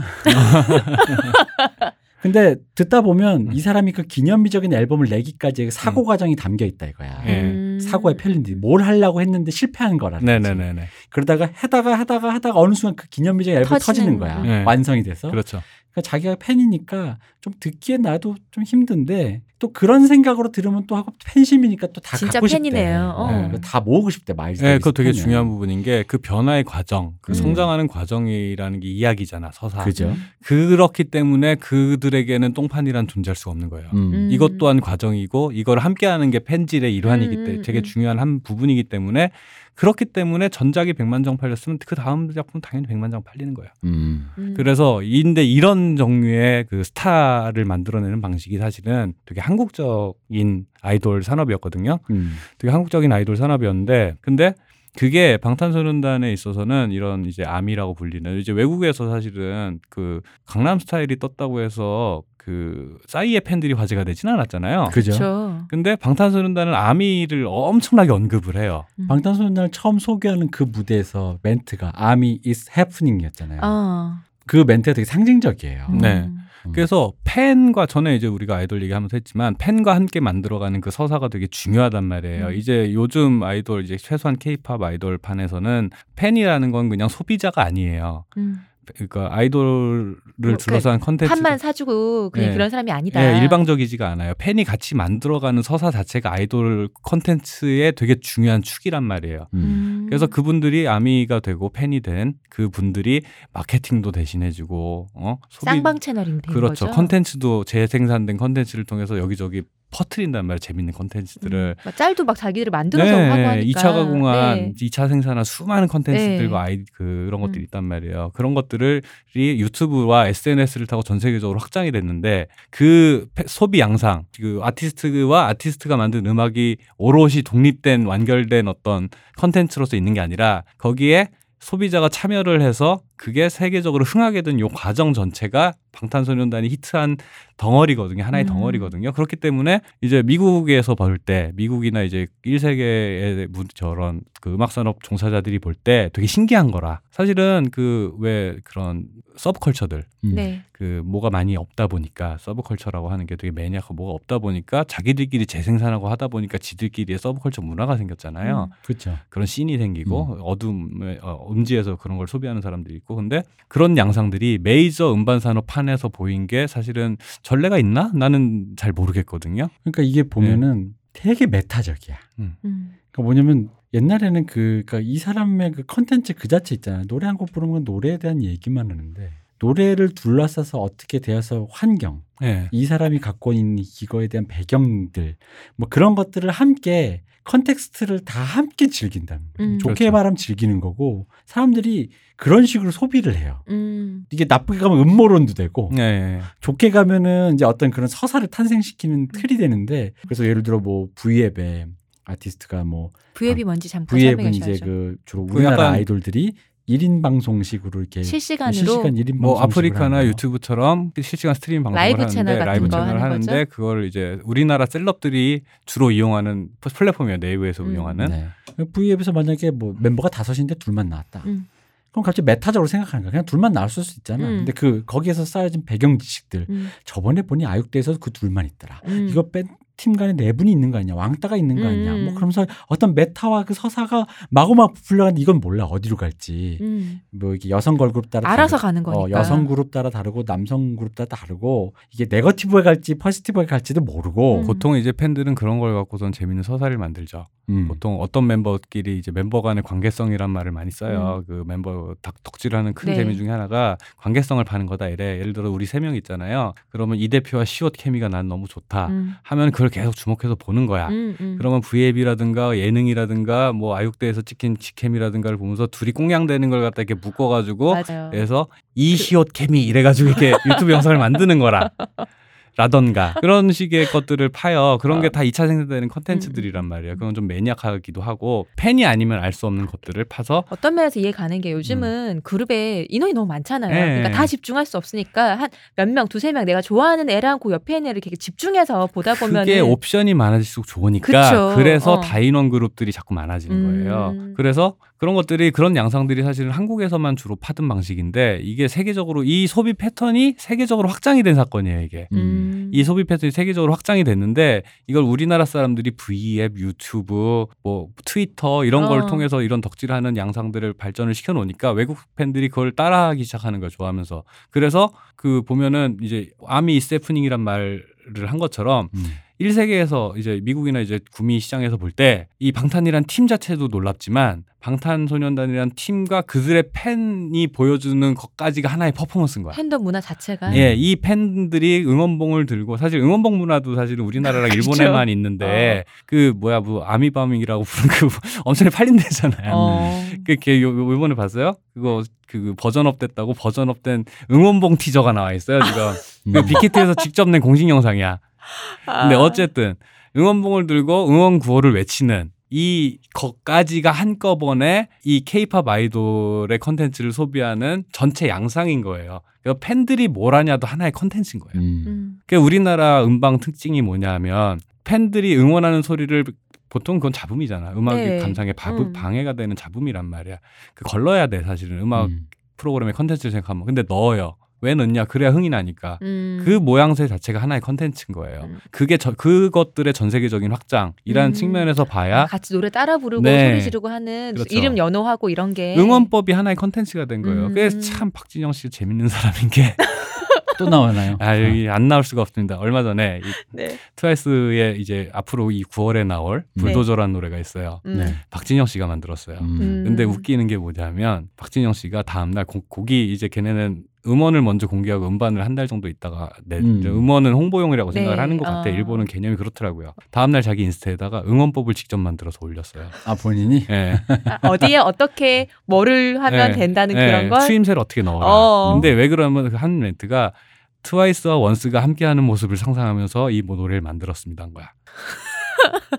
이 얘기는 뭐냐면은 그 응원 문화를 포함한 것이 박진영이라는 사람한테 너무 이게 흥분됐던 거예요. 이 모양새 자체가. 이 노래를 부를 때 요렇게 해야지 하는 네. 그게 더 이렇게. 팬들의 환성이 하나의 작품에 녹았으면 좋겠는 건가요. 그거까지 내가 만드는. 네네. 그러니까 참 이 사람. 하여튼. 그러니까 그 정도로 노회한 PD가 보기에도 그게 사람을 너무 흥분시키는 무언가인 거예요. 그러니까 그런 것들이 그 1세계 산업 종사자들한테 보기에 되게 충격적이었던 거고 놀랐던 거고 제일 많이 언급하는 게 아미들이 어떻게 얘네들에게 열광하는가 라는 말을 엄청나게 많이 언급을 해요. 그죠. 예, 그러다 보니까 단순히 오빠 하고 기절하고 이런 수준이 아닌 거예요. 그래서 그 세계적인 확장이 되게 중요했는데 그럼 이 세계적인 확장을 뭘로 했냐 라고 생각을 해보면 뭐겠어요? 뭐 인터넷이지. 네, 인터넷인 거예요. 유튜브. 그래서 미디어가 엄청나게 네트워크가 발달을 했는데 그 네트워크를 통해서 흥한 수많은 산업들이 있잖아요. 네. 구글, 페이스북, 아마존 있는데 방탄소년단이 그중에 하나인 거예요. 그러니까 이 뉴미디어를 통해서 새로운 산업이 육성이 되고 뭔가가 이렇게 흥하는 그러니까 기존에 보지 못했던 어떤 것들이 흥했는데 음악 산업 중에는 방탄소년단인 거예요. 네트워크를 통해서 그 소비하는 방식들이 SNS와 MCN이라고 부르죠. 1인 미디어 플랫폼을 향해서 히트를 하고 있고 그러면은 이렇게 됐을 때 옛날 같으면 이제 올드미디어라고 불리는 TV, 라디오라고 하는 거는 특징이 뭐냐 하면은 컬렉터가 한 명이 있다는 거죠. 데스크가 있어야 데스크에서 신문에서 이제 게이트키핑이라고도 하고 뭐 아젠다 세팅이라고도 하잖아요. 그래서 이게 아무리 물밑에서 히트를 했다고 해도 수많은 사람들이 좋아한다고 해도 예를 들어서 수치만 놓고 따지면 옛날로 치면 예를 들어 되게 깜짝깜짝 놀라게 하는 그 히트작들이 있어요. 그렇죠. 있죠. 예. 로컬인데. 예. 그런 것들이 있는데 메이저에서는 메이저 매체라고 불리는 TV나 저기 뭐 라디오에서는 안 틀어져요. 그렇죠. 그럴 만한 게 아니라고 생각하는 건 거지. 그 컬렉터들이. 근데 그게 돈으로 환산해보니 그 정도가 되고 뭘로 환산해보니 이렇게 됐는데 그전엔 그게 수치로 안 잡혔어요. 음반이 어쨌든 돈 만 원이 있는 사람이 있어야 음반을 살 거 아니에요. 그렇죠? 그리고 음원을 듣고 싶어도 스마트폰이 보급이 많이 안 된 나라면 음원을 들을 수도 없어요. 근데 이제는 스마트폰이 여러 군데에 보급이 돼서 거기에는 다 네트워크망이 뚫려 있잖아요. 그러니까 음원을 소비할 때 옛날 같으면 음반 살 돈 10,000원, 20,000원이 없어서 히트가 그 동네에서 되는지 안 되는지 알 수가 없는데 이제는 유튜브나 인스타그램, 페이스북에서 좋아요라든가 조회수를 통해서 측정이 되는 건 거예요. 네. 그래서 경제적으로 약간 낮았거나 그 예를 들어 아세안 지역, 우리 동남아나 네. 저기 아프리카나 뭐 남미 이런 경제적으로 약간 낙후한 지역이었다고 해도 거기에서는 예를 들어서 마이클 잭슨도 거기서 왜 흥하지 않았겠어요? 마이클 잭슨이. 그렇지. 당연히 그쵸. 흥했겠지. 계측이 안 된 거죠. 계측이 안 됐단 말이에요. 그럼 마이클 잭슨의 수치는 아마 어마어마했겠지. 지금으로 치환을 시키면. 근데 거기서 히트하는 것들, 그 사람들이 이제 로컬하게 소비하는 것들, 그리고 그 사람들이 좋아하는 취향이라는 거는 그 돈이 많이 도는 시장에서는 측정이 불가하다 보니까 그냥 없는 시장이나 다름없었어요. 그러니까 일단 이 얘기는 다르게 얘기하면 그들의 취향은 반영이 되지 않았다. 네. 그렇죠. 그때 이제 이 얘기는 그런 거잖아요. 그 뭐냐면은 옛날에는 뭐 좀 과격하게 얘기하면 백인 중심의 백인 남성 중심의 컨텐츠. 과격하게가 아니라 사실이죠. 그게. 주도권을 잡은 미디어적으로 주도권을 잡으니까 그게 실제로는 우리 옛날 에디트 피아프 얘기할 때처럼 유럽에서 이제 미국으로 넘어간 거고 네. 그 권력이. 그래서 이제 그들 기준으로 입맛에 맞는 걸 꼽다가 그래서 주류 백인 스타 엘비스. 그러다 이제 흑인의 풀이 너무 세지니까 미국의 주류 세력이 되니까 주류의 편입이 되니까 마이클 잭슨이 되는 거고. 그렇죠. 근데 이제 거기에 마이클 잭슨이 그 당시에도 미국에서 제가 알기로 80년대에도 네네. 마이클 잭슨이 흥하던 시절도 100만 장이면 밀리언셀러라 그랬어요. 네, 지금도 100만 장은 대단한 거예요. 네. 네. 막 엄청난 거예요. 100만 장, 뭐 100만 장 플래티넘 막 이렇게 그런 가는 것이 그 김건모 씨의 100만 장이 우습다가 아니라 100만 장이라는 단위가 어마어마한 거잖아요. 그거는 지금 미국에서도 100만 장은 엄청난 히트고요. 이거는 세계 어느 나라 시장 규모와 상관없이 우리나라 미국이 우리나라보다 한 10배 되고 시장 규모가 뭐 일본이 우리보다 한 6배 된다고 하는데도 거기서도 100만 장이면 플래티넘 인증을 해줘요. 그러니까 그러면 이런 거지. 그때는 근데 음악으로만 치환하자면 음악을 소비하는 방식이 너무 복잡해요. 내가 일단 하다못해 워크맨이라도 하나 사야 되잖아. 그렇죠. 돈이 우리 알잖아요. 우리 옛날 워크맨 솔직히 엄마 엄청 쫄라야지 간신히 하나 사줄까 말까 하는 거였잖아요. 그래서 옛날에 예를 들어서 내가 음악을 정말 우리 어릴 때 음악을 정말 저기 이 대표님이나 저나 음악을 되게 좋아했는데 이렇게 음악을 좋아했음에도 불구하고 내가 이문세나 김광석의 노래를 소비하는 방법은 어쩌다 한번 라디오에서 틀어질 때를 기다린 거 외에는 방법이 없었어요. 그죠. 공테이프 사가지고 라디오를 녹화를 했단 말이에요. 네. 기다리고 있잖아요. 네. 그 노래가 나오기를. 근데 그게 수치가 측정이 됐겠어요? 그렇죠. 그러면은 그 권력상으로 거기다 그러니까 그런 음악을 듣는 방식들이 구차하다. 지금 기준으로는. 네. 구차 뭐 기계도 있어야 되고 컨텐츠도 있어야 테이프도 사야 되고 그러려면 돈이 있어야 되고 여러 가지. 근데 그 돈이 있으려면 또 이것도 있잖아요. 우리나라 그 당시에 이제 우리나라로 치면 무역 관계 여러 가지 어른네 사정으로. 그렇죠. 들을래도 들을 수가 없어. 네. 뭐 라이센스가 안 되거나 무슨 독재자가 저거 마음에 안 든다 그러면 내주지도 않고 네. 막 그런 여러 가지 복잡다단한 상황이 있었는데 인터넷이 뚫리니까 이게 n분의 1이 돼버린 거잖아요. 백인들이 100만 장 사주면 그런가 보다고 우리가 이제 뒤늦게 찾아들었는데 n분의 1이 돼버린 거잖아요. 이제는 내가 알아서 찾는 구차한 단계가 필요 없잖아요. 아까 네. 말씀하신 인터넷과 스마트폰 간단한 어떤 되게 보편화된 대중적인 디바이스들이 있으면 거기에 접근할 수가 있잖아요. 그렇죠. 여기 앞에 나를 가로막는 박정희가 뭐 음란하다고 해서 금지를 시킨다든가 라이센스를 안 준다든가 저 손짓을 보니 저것은 헤비메탈은 소수가 듣기 때문에 발매를 안 하겠다든가 이런 어른의 사정은 필요 없다고 내가 듣고 싶으면 듣는 거야. 그럼 아까 말씀하신 그 취향이 반영이 되는 거잖아요.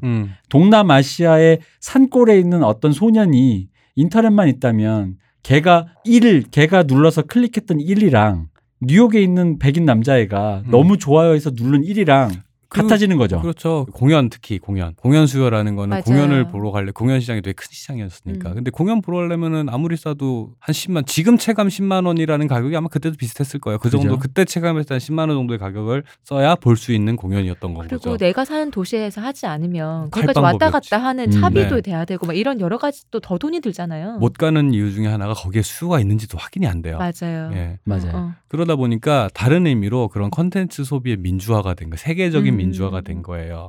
내 취향이나 네 취향이나 똑같은 1이니까. 근데 생각해보시면 1세계 백인 인구는 사실 전 세계 인구로 따지면 몇 안 돼요. 맞아요. 퍼센테이지로 따지면. 그러니까 지금 미국 음악 시장에서도 스페니쉬 그리고 케이팝 이런 것들이 강세를 보이는 게 인구 비중이 굉장히 크게 늘어났거든요. 스페니쉬가 작년에 데스파치토 같은 음악이나 이번에 그 하바나 온나나 하는 거 언니 온나나 언니 하바나 온나나를 외치는 그분 이름이 갑자기 기억이 안 나요. 온나나 언니 카밀라 카베오 맞나? 예, 카베오. 예, 그분 쿠바 출신이라 했나? 그러니까 그런 인구 비중이랑 인구 비례했을 때 경제력 대비 소비할 방식이 커지니까 소비할 수 있는 루트가 많아지니까 그 약간 예를 들어서 미국 사회 안에서 히스패닉이나 뭐 아시안이 조금 떨어지더라도 물론 아시안은 부자긴 하지만 떨어지더라도 그들의 수요가 이제 무시할 수 없는 수치로 눈앞에 나타나는 거예요. 손에 잡히는 수치로. 그러다 보니까 그 수치가 무시가 안 되는데 그 무시가 안 되는 시장의 헤게모니를 사실은 케이팝이 잡고 있는 거예요. 남미, 동남아, 중국, 일본 무시할 수 없는 경제기 사실 아세안 지역 이제 일본, 중국, 한국을 포함한 아세안 지역이 세계적으로 볼 때도 경제적으로 무시할 수 없는 규모의 나라잖아요. 그런데 그 동네 헤게문을 케이팝이 쥐고 있어. 그러면 주류 미국 시장에서도 볼 때도 절대 무시할 수 없는 시장이 됐는데, 근데 이제 유튜브 이제 추천 시스템 보면은 추천이라든가 이렇게 보면은 그 유튜브에서 똑같이 이쪽에서 몇 억 뷰가 나오고 막 이러면은 네. 미국에서도 보여요 추천 영상으로 이게 많이 흥했다며 이러면서 뜨잖아요, 보인단 말이야. 아, 뭔데 도대체 뭔데? 그러면 이제 미국에 사는 수많은 아시안들이 또 그걸 볼 거 아니에요.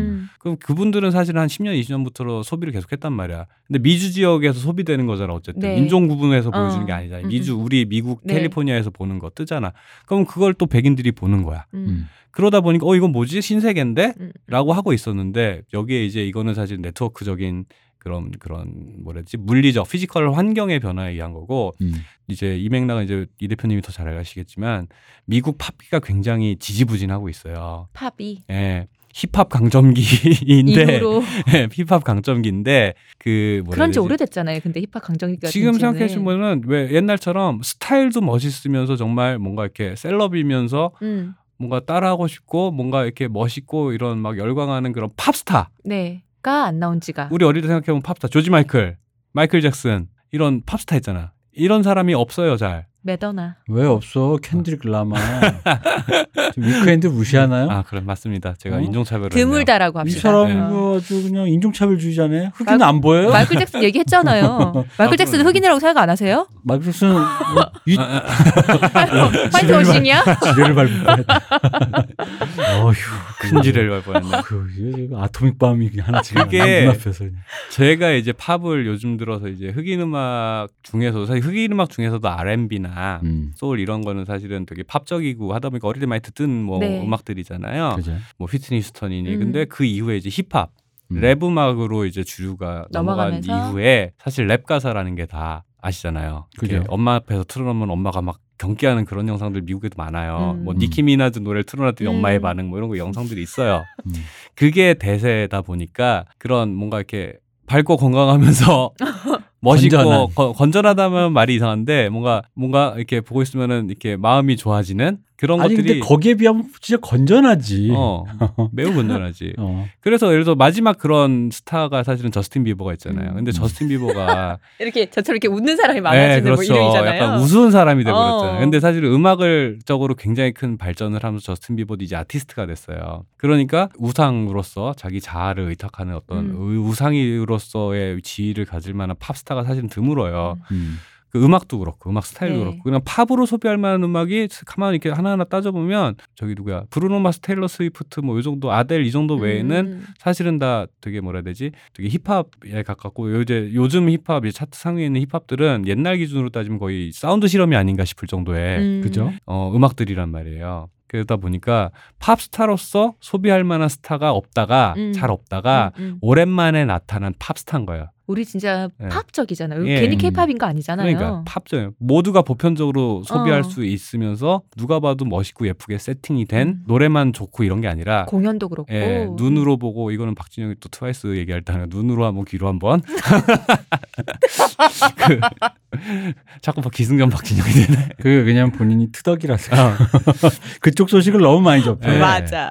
그래서 그 볼 때 이제 공감각적으로 이거를 소비하기가 좋은 그러면서 이 사람이 음악 외적, 컨텐츠 외적으로 이거를 좋아할 때도 되게 모험적인 개인으로 들어가도 우리나라에서 인성 얘기를 되게 많이 하잖아요. 그렇죠. 아티스트의 인성, 아이돌이나 이게 네. 되게 그러니까 항상 옳은 말, PC한 말. 그 왜 얼마 전에 RM 그 박탄소년단의 리더죠 그분이 네.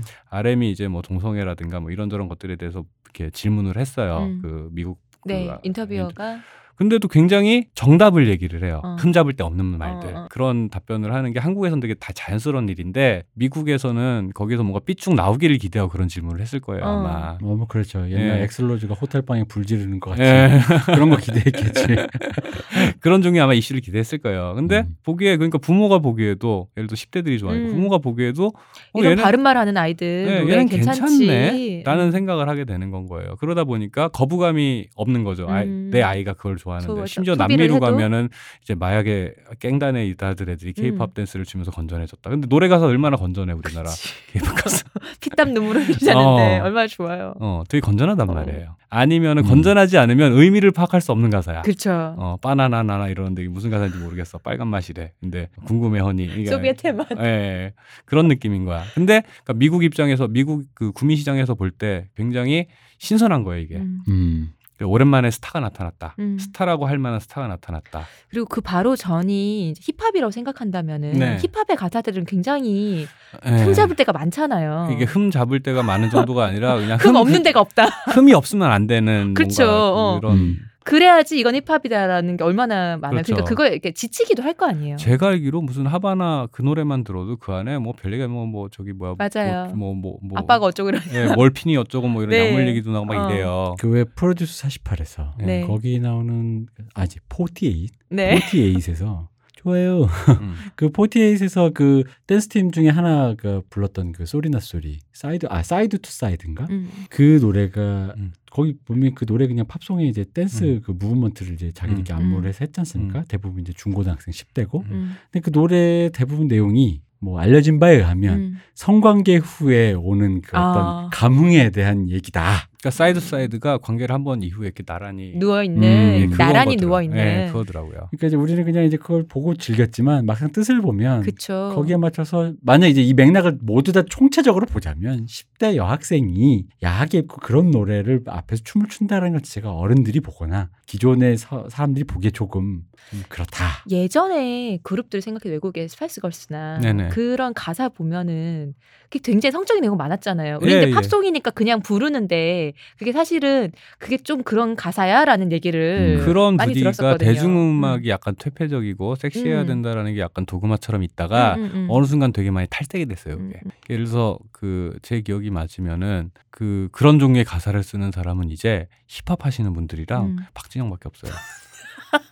어머님이 누구니 엉덩이가 커서 좋다 이런 가사를 쓰는 사람은 그렇죠. 예, 힙합 하시는 언더그라운드 힙합 하시는 분이랑 박진영밖에 없어요. 근데 왜 그러냐면 그게 이제 그 60년대 영향이거든요. 네. 예, 반항적이어야 되고 뭐 체제 전복적이어야 되고 놀 줄 아는 것 같은 느낌. 네. 그게 그 당시엔 힙한 거였어요. 멋있는 거. 맞아요. 체제를 저항한다. 이런 것으로 체제의 어떤 그런 고답적인 분위기의 균열을 낸다. 네, 그렇죠. 나는 이런 성적인 말도 할 수 있는 여자다. 서슴없이 한다. 흔히 말하는 스태포드 와이프와 그런 중산층이 있는 그런 답답한 세계 속에서 네네. 왜 그런 거 있잖아. 그런 정돈된 그 중산층의 길에 네. 들어가서 그 펑크 쪽에 들어가서 음악 시끄러운 음악을 틀면서 사람들을 해방시키는 난 여기를 박차고 나온 사람이다. 이런 서사들. 뭐 이제 그게 이제 그 당시 힙했는데 솔직히 요즘에 이제 그게 더 이상 힙하고 뭐고가 아니잖아요. 네. 그냥 뭔데라는 거지. 네, 그냥. 그렇죠. 아직 그게 힙한 줄 아는 사람들이 그런 노래를 만든다. 그렇죠.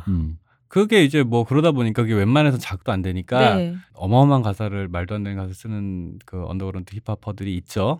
뭐 근데 그런 분들은 지금 할 얘기는 아니고. 네. 근데 이제 이 가사가 단순히 그냥 우리 뭐 어떤 하나의 그 노래 하나의 컨텐츠로서 가사가 아니라 방탄소년단이라는 캐릭터가 갖고 있는 이야기를 담고 있는 거거든요. 어린 소년들이 모여서 방황을 하다가 그 세계적인 스타가 될수록 커 나갔다라는 게 그 애티튜드 있잖아요. 어른으로 성장하는 요 열혈 서사. 요 얘기가 가사에 같이 들어가 있으니까 여기에 뭐 마약이 어쩌고 뭐 깽이 어쩌고 할 여지가 없어요. 그게 하나의 덩어리인 거예요. 그 서사부터 컨텐츠까지가 하나의 또 한국 그룹이라 그렇지 않을까요? 한국에서 마약이 통용되지 않으니까. 그렇죠. 우리 동네에서 네. 막 이게 정말로 막 그런 흑인 동네에서 볼티모어에서 막 이런 방탄소년단 같은 그룹이 나온다고 하면은 네. 동네에서 내가 뭐 형이 주는 뭐 마약을 내가 숨겼고 이런 내가 성장해 나가는 그런 가사가 나올 거잖아요. 근데 한국은 그렇지가 않잖아요. 그럴 수 있죠. 그럴 수 있고 그런 한국이기 때문이도 있고 그 이 분들의 캐릭터 자체가 우리나라 연습생으로 그 들어와서 이제 프로듀스에도 나오지만 네네. 연습생으로 들어와서 꿈을 위해 열심히 노력을 해서 약간 운동선수처럼 훈련을 하잖아요. 그래서 그 노력의 보답으로서 그 데뷔를 했고 데뷔를 했는데 생각보다 뭐가 잘 안 돼서 약간 방황의 시기가 있었고 좌절도 있었지만 난 극복하고 다시 그걸 열심히 해서 팬들의 사랑을 먹고 이렇게 날아올랐어라고 하는데 정말 어쩌나다. 이 안에 뭔가 부정적인 요소가 들어올 게 없어요. 네. 사실은 약간의 우울이나 센티멘탈은 있겠죠. 그 정도지 그게 그 슬픔이나 그런 것들이 있겠지만은 큰 틀에서 봤을 때는 되게 건강하면서 밝고 에너지 넘치는 수밖에 없는 그런 서사가 되는 건 거죠. 그러니까 흔히 말하는 어떻게 보면 되게 역설적인 거예요. 보수적인 의미의 메이저 컨텐츠 있잖아요. 네, 그렇죠. 메이저 컨텐츠는 이제 왜 우리 공영방송 생각하면 되죠. 네. 이 사람 전 연령대가 보니까 뭐 이게 어느 한쪽으로 치우치지 않는 어떤 컨텐츠를 내잖아요. 네. K-팝이 그런 거예요. 근데 메이저에서 소비되는 그런 류의 컨텐츠의 시장이 분명히 있는 건데 그런 컨텐츠들이 의외로 많이 사라졌다는 거지. 완성도를 띈 그런 메이저 컨텐츠가. 그렇죠. 그리고 막상 들어보면 좀 더 뭔가 그런 자극과 그런 거 프로듀스 시리즈 보면 자극적이다 생각하다가도요. 우리 어제 보지 않았습니까? 네. 어제 그 저기 미국판 프로듀스 그런 식의 치어리더를 뽑는 네. 그런 프로 있어요. 그리고 댄스맘 이런 것도 네. 있어요. 미국 서바이벌 보니까 프로듀스는 참 착한 프로더라고요. 저 댄스맘은 한 번씩 돌리다 보는데 거의 막의 도시더라고요. 여기는 악마의 편집을 할 필요도 없어요. 부모가 붙어서 아니 자동으로 인터뷰가 내가 좀 보다가 저게 진짜 돈 주고 시킨 건가 싶을 정도로 악마의 편집을 할 필요가 없더라고. 자기 입으로 하는데 뭘 남의 딸한테 네. 그래서 방탄소년단을 포함한 한국의 아이돌 그룹들이 이런 캐릭터를 주로 이제 추구하는 것 중에 하나가 또 메이저 매체에 그 예능이나 이런데 이제 자기들이 노출이 돼야 사실은 제일 빠르잖아요. 사실은 예능으로 뜨는 게 제일 빠르잖아요. 그럼요. 근데 거기에 뚫기가 힘들어.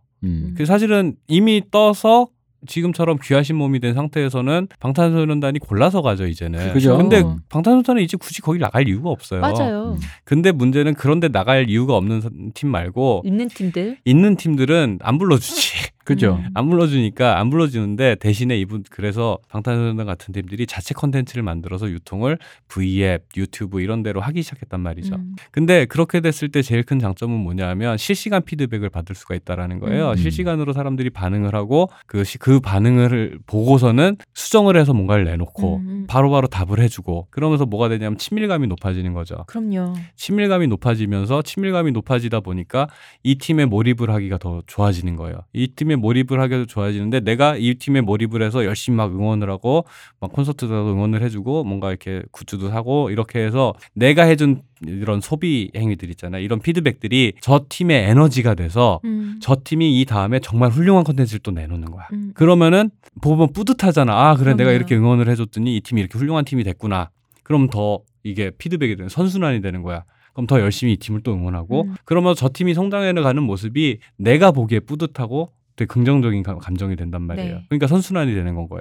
이런 식의 순환 과정을 가장 중요한 루트가 인터넷이고 MCN이고 SNS였다는 거죠. 근데 이렇게 됨으로써 방탄소년단이라는 팀은 방송국과 상관없이 히트한 그렇죠. 팀이에요. 방송국에서는 맞아요. 오히려 무시당해서 바로 그 점 때문에 네. 수많은 이제 기성세대들이 모르는 거죠. 그렇죠. 그 저녁에 1박 2일이나 이런 데 안 나오면 나이 드신 분들은 몰라요. 모르죠. 비슷한 네. 걸로 저는 이제 TV를 잘 안 보거든요. 근데 TV를 본다 해도 제가 좋아하는 뭐 케이블에서 좋아하는 뭐 중드나 미드나 아니면 영화 이런 걸 보지 예능은 거의 안 봐요. 그렇죠. 근데 가끔 이제 할머님들이나 우리 엄마 누구 오시는 분들 할머니 있잖아요. 얘기를 하다 보면은 나도 모르는 어린 남자 연예인, 여자 연예인 아는 거예요. 네. 예를 들면 헨리 씨를 아는 거예요. 네. 대체 헨리 씨를 어떻게 알지 했더니 TV에 나와서. 네, 맞아요.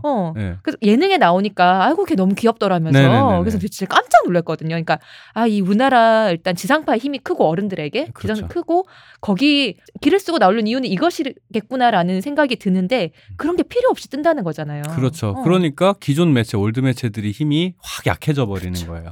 확 약해져 버리니까 그러면은 이제 그 후배 이제 이후 후발주자들한테 이런 교훈을 주는 거예요. 요즘에 신인 그룹들이나 이런 분들 그 V앱이라든가 SNS 네. 엄청 열심히 해요. 그리고 실시간으로 피드백을 주면서 내가 너의 말을 듣고 있고 너는 나에게 영향을 줄 수 있다.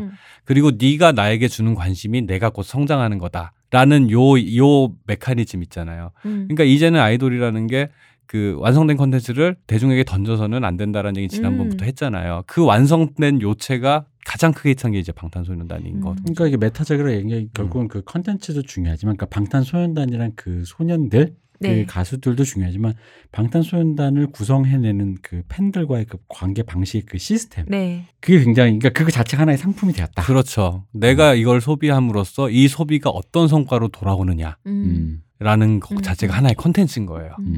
그게 빠져버리잖아요. 그럼 빠져버리면은 그냥 현자타임이 오는 거야. 내가 이렇게 됐고 얘는 슈퍼스타가 됐다. 얼마나 허망해. 그렇죠. 네. 그래서 이런 선순환 과정을 통해서 팬덤이라는 게 자가지지라는 거 점점 커지는 거죠. 서로의 에너지 바가 되네요. 그렇죠. 맞아요. 그래서 저 방탄이 이룬 성취가 나의 에너지가 나의 삶의 낙이 되고 방탄은 그 낙을 다시 먹고 더 커지는 건 거죠. 근데 이 양상이 전 세계 단위가 되니까 그러니까 빌보드에서도 이거 뭐야 하고 눈이 번쩍 뜨이는. 그러니까 100만 장이 팔렸는데 100만 명의 대중이 아니니까 100만 장을 봤는데 내 주변에 아는 사람이 없어. 야, 약간 이런 느낌? 예. 그 팬, 100만 명은 팬이라는 거죠. 그렇죠. 여기서 근데 중요한 거는 100만 명의 팬이 소비하는 그 방식 자체가 히트를 한 거예요. 그죠? 그 방식이 히트한 거죠. 그 방식 자체가 히트한 거예요. 그러다 보니 그 노래보다는 그 방식으로 인해서 주된 콘텐츠가 뭐냐. 결국 콘텐츠는 방탄소년단의 노래가 아니라 방탄소년단 자체가 된다는. 그렇죠. 방탄소년단이란 뭐 인물이 될 수도 있고 팀 자체가 될 수도 있고 그 팀 자체가 하나의 플랫폼이 되는 거예요. 그래서 이 플랫폼을 다른 말로 하자면은 사실은 이게 유명한 사람 뭐겠어, 셀러브리티잖아요. 그러니까 이수만 씨가 그 이수만 SM 엔터테인먼트 대표, 확실히 난 사람은 난 사람인 게 얼마 전에 카이스트인가 어디선가 강연을 하는데. 네. 아마 앞으로의 시대는 셀럽과 AI의 시대가 될 거다 이렇게 얘기를 하는 거예요. 근데 이분이 얘기할 때 그 셀럽이라는 거는 그 유명세 자체가 하나의 그 플랫폼이 돼서 그걸 통한 콘텐츠 유통이 되게 중요할 거다라는 요지 얘기를 했는데 제가 파악한 요지는 대충 그랬어요. 근데 그 얘기가 뭐냐면은 결국은 방탄소년단이 실제로 구현해내고 있는 건 거죠. 그렇죠. 그래서 뭐 요즘엔 되게 시니컬하게 얘기를 하지만 뭐 일단 유명해져라 그럼 뭐 똥을 싸라 그렇죠. 뭐 유명해질 것이다. 뭐 일단 똥을 것이다. 싸라 그럼 넌 유명해질 것이다 이렇게 뒤집기도 하는데 근데 그 말은 뭐 앤디 워홀이 했다라고 오해받지만 실제로 앤디 워홀은 그런 말을 하지 않았다 그러고. 이수만 씨. 네. 나 가끔 이수만 씨가 그런 말 할 때마다 감탄하면서 무슨 생각하는지 아세요? 네. 이수만 씨 서울대 나오지 않았습니까? 서울대 역시 서울대인가? 역시 사람 서울대. 내 주변에 서울대 나온 사람은 제대로 된 사람 없는데 저도 그렇게 많이 못 봤는데. 제대로 된 서울대 나오신 분들은 이수만 씨처럼 성공을 해서 됐고. 우리가 만날 일이 없는 거지. 그렇죠. 네. 정확하시네요. 현자시네. 역시 내가 아까 보살일 때 알아봤어. 그 이수만 씨의 얘기처럼 아마 이수만 씨가 이제 현업의 최전선에서 회사를 가장 큰 회사를 운영한 사람이다 보니까 아마 그 위력을 가장 많이 체감하고 있을 그렇겠죠. 거예요. 그래서 이 인격체 자체, 이 팀 자체, 이 팀 자체의 이야기와 캐릭터가 히트를 하면 그러면 노래가 뭐가 나오든지 그렇다고 노래를 아무거나 내도 된다는 소리를 하는 건 아니에요. 네. 이제 흔히 말하는 애국갈래도 히트할 거다라는 말이라는 것 자체가 이 자체가 히트를 했을 때는 컨텐츠가 갖고 있는 흥행이라는 리스크를 없앨 수가 있는 거예요. 그 사람이 중요한 거니까. 네. 그 사람의 곡이 중요한 게 아니라. 네. 그런데 여기서 플러스 뭐가 이 선순환 구조가 뭐가 생기냐 하면 리스크가 없으니까 오히려 아무거나 넣는 게 아니라 그럼요. 퀄리티에 매진할 수 있는 거예요. 이건 진짜 이해할 수 있어요. 예. 근데 그렇잖아요. 왜 이상한 얘기 같지만 실제로 그렇게 돌아갈 수밖에 없어요. 네, 맞아요. 이 감독님이 뭘 해도 영화가 히트한다면 예술 영화 하면 되잖아요. 그러니까 바로 진짜 그 찍고 싶은 영화 할 수 있는 거잖아요. 흔히 말하는 이제 뭔가 살리는 영화 하는 게 아니고 그렇죠. 하다못해 그 자동차를 만드는 장인, 뭐 뭔가를 만들어내는 장인, 혹은 뭐 음악을 만드는 사람, 뭔가를 만드는 사람은 일부러 못 만드는 게 더 힘들어요. 맞아요. 대부분의 망작은 시류에 영합하다 망한다고. 예전에 한참 후크송 유행이었잖아요. 네. 그러니까 근데 후크가 중요하니까 그래야지 대중의 귀에 꽂혀라고 해서 네. 모든 음악이 그런 식의 콘텐츠가 나왔잖아요. 자기가 별로 좋아하지도 않으면서 시류에 영합하려고 장님 코끼리 만지듯이 만들다 보니까 그러다 망작이 나거든요. 보통 그 대부분의 경우. 근데 이 사람이 생각하는 완성된 어떤 것을 갖다가 흥행에 부담 없이 만들어내겠다. 팔리는 게 분명하다면은. 대체로 어떤 기획은 하죠. 그래도 예를 들어서 갑자기 뭐 방탄소년단이 다음 앨범에 다이어트한다 해서 트로트를 할 수는 없잖아. 갑자기 뭐 락음악을 할 수는 네. 없는 거잖아요. 갑자기 뭐 밴드를 하거나 이럴 수는 없잖아요. 원더걸스는 했지만. 근데 그 대체 이 팀의 캐릭터 성격에 맞는 무언가를 하겠지만 한다는 제한은 있겠지만 그 안에서 최대한의 완성도를 낼 수 있는 여지가 오히려 많은 거예요. 그야말로 너네 하고 싶은 거 다 해가 되는구나. 그렇죠. 그러니까 오히려 선순환이 되는 거야. 그러면 보는 사람이 흥행 여부와 상관없이 완성도를 느끼니까 더 좋아지는 거죠. 이런 종류의 선순환 구조가 K-POP 아이돌 산업 안에서 굉장히 긍정적인 형태로 그렇네요. 발현이 됐다라고 얘기할 수 있는 것 같아요. 근데 애초에 K-POP이 네. 그 프로듀스 48과 보면서 이제 많이 이제 사람들이 얘기하지만 K-POP 자체의 노래가 좀 좋지 않습니까? 네. 퀄리티도 높고. 그러니까 왜? 근데 이거 잘 인정 안 한다고 많이들 얘기하셨잖아요. 몇 번이나. 그러니까 그 아이돌 음악의 그렇죠. 음악성에 대해서 그렇게 인정해주지 않는다. 근데 뭐 이제 그거는 이제는 제가 이제 굳이 그걸 주장할 필요가 없다 요즘 시대에는. 왜냐? 나도 알고 나도 아는데 너만 모른다 이런 거기 맞아요. 때문에 세상 사람 다 아는 거니까. 근데 이건 이걸 생각해봐야 돼요. 그러면은. 어차피 히트할 거면 대충 만들어도 되지 않냐. 네. 근데 열심히 만들 거란 말이죠. 퀄리티가 좋아질 거란 말이죠. 근데 퀄리티가 좋은데 원래 퀄리티도 좋았어. 근데 한국 댄스 음악이 그럼 이제 일본의 아이돌 산업도 있고 한국의 아이돌 산업도 있는데 왜 그렇게 이 퀄리티 자체가 달라져 버리느냐 이거지. 그러니까 세계 최신의 트렌드를 들여와서 한국에서 재가공해서 어쨌든 간에 K-팝의 어떤 그 무언가로 만들어내는 시스템이 발전한 건데 네. 왜 이렇게까지 강박적으로 그치. 최신의 트렌드를 따라잡으려고 했는가. 한국은 왜. 그게 단순히 이제 예전의 분석은 사대주의라고만 좀 그게 없는 건 아니지만 네. 사대주의로만 봤어요. 왜 영미팝이 너무 좋으니까 우리도 저거 하고 싶어서. 근데 그게 없는 건 아니에요. 사실 근데 그것만은 아니다라는 거지. 그러니까 그 말씀하신 대로 이거를 뒤집어 얘기하면은 컴플렉스. 컴플렉스의 발현이다. 퀄리티를 추구하는 이유가 컴플렉스. 백인들처럼 하고 싶은데 우리 못하고 있다. 였는데 단지 나도 저런 콧소리 내고 싶다. 뭐 네. 이런 것처럼. 단지 그것만. 아직까지 그런 사람들도 있어요. 아니, 이제 그거는 어쨌든 간에 교육받은 그 나고 자란 세대 저거 최소한 7, 80년대생까지 네. 그 이전 생은 물론이고 그건 당연히 있는 거고 그 이후의 세대는 조금 희박한 거긴 한데 있죠. 근데 사실 이것만으로는 설명하기 힘들어요. 왜냐? 바로 여기가 이제 우리가 이제 또 하나 해야 될 얘기인데 아이돌 음악이 아이돌이라고 우리 댓글에 다시는 분들처럼 폄하한단 말이에요. 이거 삐 처리해 주셔야 돼요. 누가 그 뭐지 생각도 없는 골빈 빠순이들 얘기 그만하라고. 그렇죠. 아니 뭐 삐 처리해. 그러니까 이제 바로 그 시선. 그것 때문에 아이돌 왜냐면 그게 대중음악의 그 메이저로 들어온 게 이미 들어왔기 때문에. 그 인정을 받아야 돼요, 역설적으로. 저 이제 소비되는 규모로 따지면 이미 메이저인데, 근데 이 수많은 사람들이 소비를 하고 있는데, 이 수많은 사람들이 그 댓글처럼 욕을 먹고 있는 거야. 이 생각 없는 빠순이 빠돌이들이란 욕을 먹고 있는 거야. 듣기 싫잖아, 그 말을. 당연하죠. 듣기 싫단 말이야. 그러니까 거꾸로 아이돌 팀들한테 퀄리티를 요구하기 시작하는 거예요. 그치. 내가 들어도 부끄러워지 않은 거를 좀 내놔라. 근데 이게 어떻게 약간 왜곡돼서 나타나냐면 아이돌 팬들이 회사 미워하는 메커니즘이 그거예요. 애들은 열심히 하고 이쁜데 너네가 예를 들어 망친다. 회사에서 시류에 영업하느라고 이런 걸 한다. 저딴 옷 입히고 나오고. 네. 애들 노래 이렇게 더 잘할 수 있는데 니들이 그런 걸 시킨다. 라는 식으로 회사를 미워해요. 그럼 회사 운영하는 사람들은 사람인데 그게 듣기 좋겠어요? 그 말이? 되게 그리고 진짜 사람 이중적이 돼가네요. 음악 전문가란 말이야. 그쵸. 음악 전문가라서 잘하고 싶다고. 근데 그동안은 여러 가지 이유에서 잘 못한 것도 있고 아직 환경이 안 돼서 못한 건 있는데 어쨌든 그런 압력이 있잖아. 사회적인 압력이 있다고. 팬들도 그런 압력을 넣고 팬이 아닌 사람들도 압력을 넣어요. 이 딴따라 이러면서. 거기에서 인정을 받고 싶은 거예요. 그러니까 아이돌 음악에다가 자기 공력들을 다 갈아넣기 시작하는 거야. 거기 들어다 보니까 자본이 모이기 시작하니까 그 자본을 갖고 외국 뮤지션 데리고 오고 외국 스튜디오에 가서 녹음하고 외국 연주자 데리고 오고. 그러니까 자동으로 퀄리티가 높아지는 거예요. 이거는 일본의 80년대 아이돌 음악들도 그랬어요. 80년대 아이돌이 그때 일본이 부흥하지 않았습니까? 네. 그리고 아이돌 팝 어쨌든 80년대 아이돌 가수랍자 그것도 이제 그 당시에 제일 흥하다. 라디오에서 흔하게 틀면 나오는 노래들이 아이돌 음악이었으니까. 거기에 자본과 돈이 모이니까 우리 그 아까도 듣고 오지 않았습니까? 노래를 틀면 일본 노래예요. 네. 아이돌 노래인데 기타는 스티브 루카스가 치고 프로듀서는 데이비 포스터야. 이거 네. 그러니까. 뭐야 이거. 뭐 이런 식이라는 거지. 근데 지금은 이제 그것도 있지만 약간 그것도 있어요. 내수 시장의 이제 차이.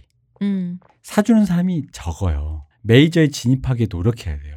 아, 그렇죠. 아이돌이라. 아이돌이라 그렇죠. 하더라도. 근데 일본은 솔직히 아이돌이라고 하면 그 아이돌에 그러니까 어느 정도 진입한 아이돌이면 내수 시장의 규모가 있기 때문에 네. 그 팬들이 그것에 대해 꾸준히 팔리는 규모가 있어요. 그러니까 지금의 BTS의 아미 같은 네. 팬들이 일본엔 소규모라도 있단 말이지. 한국의 아이돌의 역사에서는 이게 존재하지가 않잖아요. 그러다 보니까 그럼 어떻게 돼? 메이저에 길을 쓰고 들어가야 돼. 우리 아이돌도 김광석, 조용필과 같은 라인에 그 가요 톱10 라인에 같이 줄 서 있어야 된다고. 우리는 뭐 따로 일본의 AKB처럼 극장 세우고 그렇죠. 우리만의 마이웨이를 간다라고 하기가 힘든 거죠. 한국은 그렇게 안 되는 그래서 거죠. 최대한 보편 취향 안에 맞아야 되고 한국 팬만의 취향이 아니고 그렇죠. 이제 메이저 더 큰 나라의 그렇죠. 다양성을 띄는 걸 추구한다는 거죠. 다양성을 그래서. 추구한다기보단 보편적으로 소비되기에 그 걸리는 게 없어야 되는 거예요. 메이저의 취향에 걸맞게. 그러면은 그 안에 사실은 중요한 게 잘 모르는 사람이 팬심이 없을 때 볼 때 제일 걸리는 게 퀄리티란 말이에요. 그러니까 일정 퀄리티가 확보가 돼야 소비를 할 거 아니에요, 음악으로. 그러니까 퀄리티를 그 확보하려고 엄청나게 애를 쓰니까 그 결과물로 나온 게 그 음악적 결과도 있지만 트레이닝 시스템이 그 고도화된 게 사실 거기에서 오는 거예요. 그렇죠. 네. 사실은 근데 트레이닝 노래하고 춤을 훈련시키면 돼. 근데 외모는 어떻게 할 수가 없잖아. 그러니까 외모가 굉장히 훌륭하신 분들을 모아놓고 스파르타식 트레이닝 시스템을 통해서 퀄리티를 그치, 노래와 춤은 일단 어느 정도까지 올릴 수 있으니까 관심이 없는 사람이 봐도 거슬림이 없을 수준의 퀄리티를 확보를 해놓는 거야. 거기다가 요즘에 이제 프로듀스 48 그 프로듀스 시리즈 때문에 이제 대중들이 드디어 네. 알게 된 그 포지션 배분, 메인 보컬, 메인 댄서, 센터라는 그 기능성. 네. 그걸 이제 정교하게 나누기 시작한 거죠. 그게 이제 회사 따라서는 뭐 센터가 없는 회사도 있고 있지만 어쨌든 그 퍼포먼스를 할 때 어떤 식으로 시선이 가고 분배가 되고 그렇죠. 좀 이 부분이 춤이 좀 떨어지는 멤버는 이런 파트일 땐 이렇게 좀 약간 좀 안 보이게 해놓고 노래를 잘하는지만 뭘 못하는 멤버는 이렇게 좀 이렇게 해서 매끈하게 거슬리지 않는 걸 만드는 거슬리지 않는 컨텐츠를 만드는 노하우 그런 게 아직 대중에게 익숙하지 않을 때 아직 1세대 아이돌들이 나왔을 때는 어른들 그 애들이 좋아하는 그룹이었잖아요. 그렇죠. 근데 2세대로 넘어가고 이러면서는 나이 든 사람 그걸 보던 사람들이 나이를 들었고 점점 이제 넓어졌잖아요. 그러다 보니까 더 나이 드신 분들이 뭐라 그랬냐면은 쟤들이 무슨 가수냐 노래 한 곡도 지 혼자 다 못 부르는데 나눠 쪼개갖고 부르는데 무슨 가수냐 이랬단 말이에요. 굳이 그러니까 그러면 이제 굳이 노래를 굳이 혼자서 다 불러야 되는 그 도그마는 어디서 가수라면 그렇게 이런 치면은 거죠. 5분짜리 노래를 부르는 가수보다 13분짜리 노래를 부르는 가수가 더 위너야. 그렇죠. 그렇게 따지면 그렇지 않나? 그러면은 공연을 2시간 할 수 있는 가수와 한 곡 5분을 기가 막히게 부르는 거야. 이 사람이 절창인데 5분밖에 못해. 절창이야. 명창이야. 아버지가 눈을 멀게 해서 득음했어.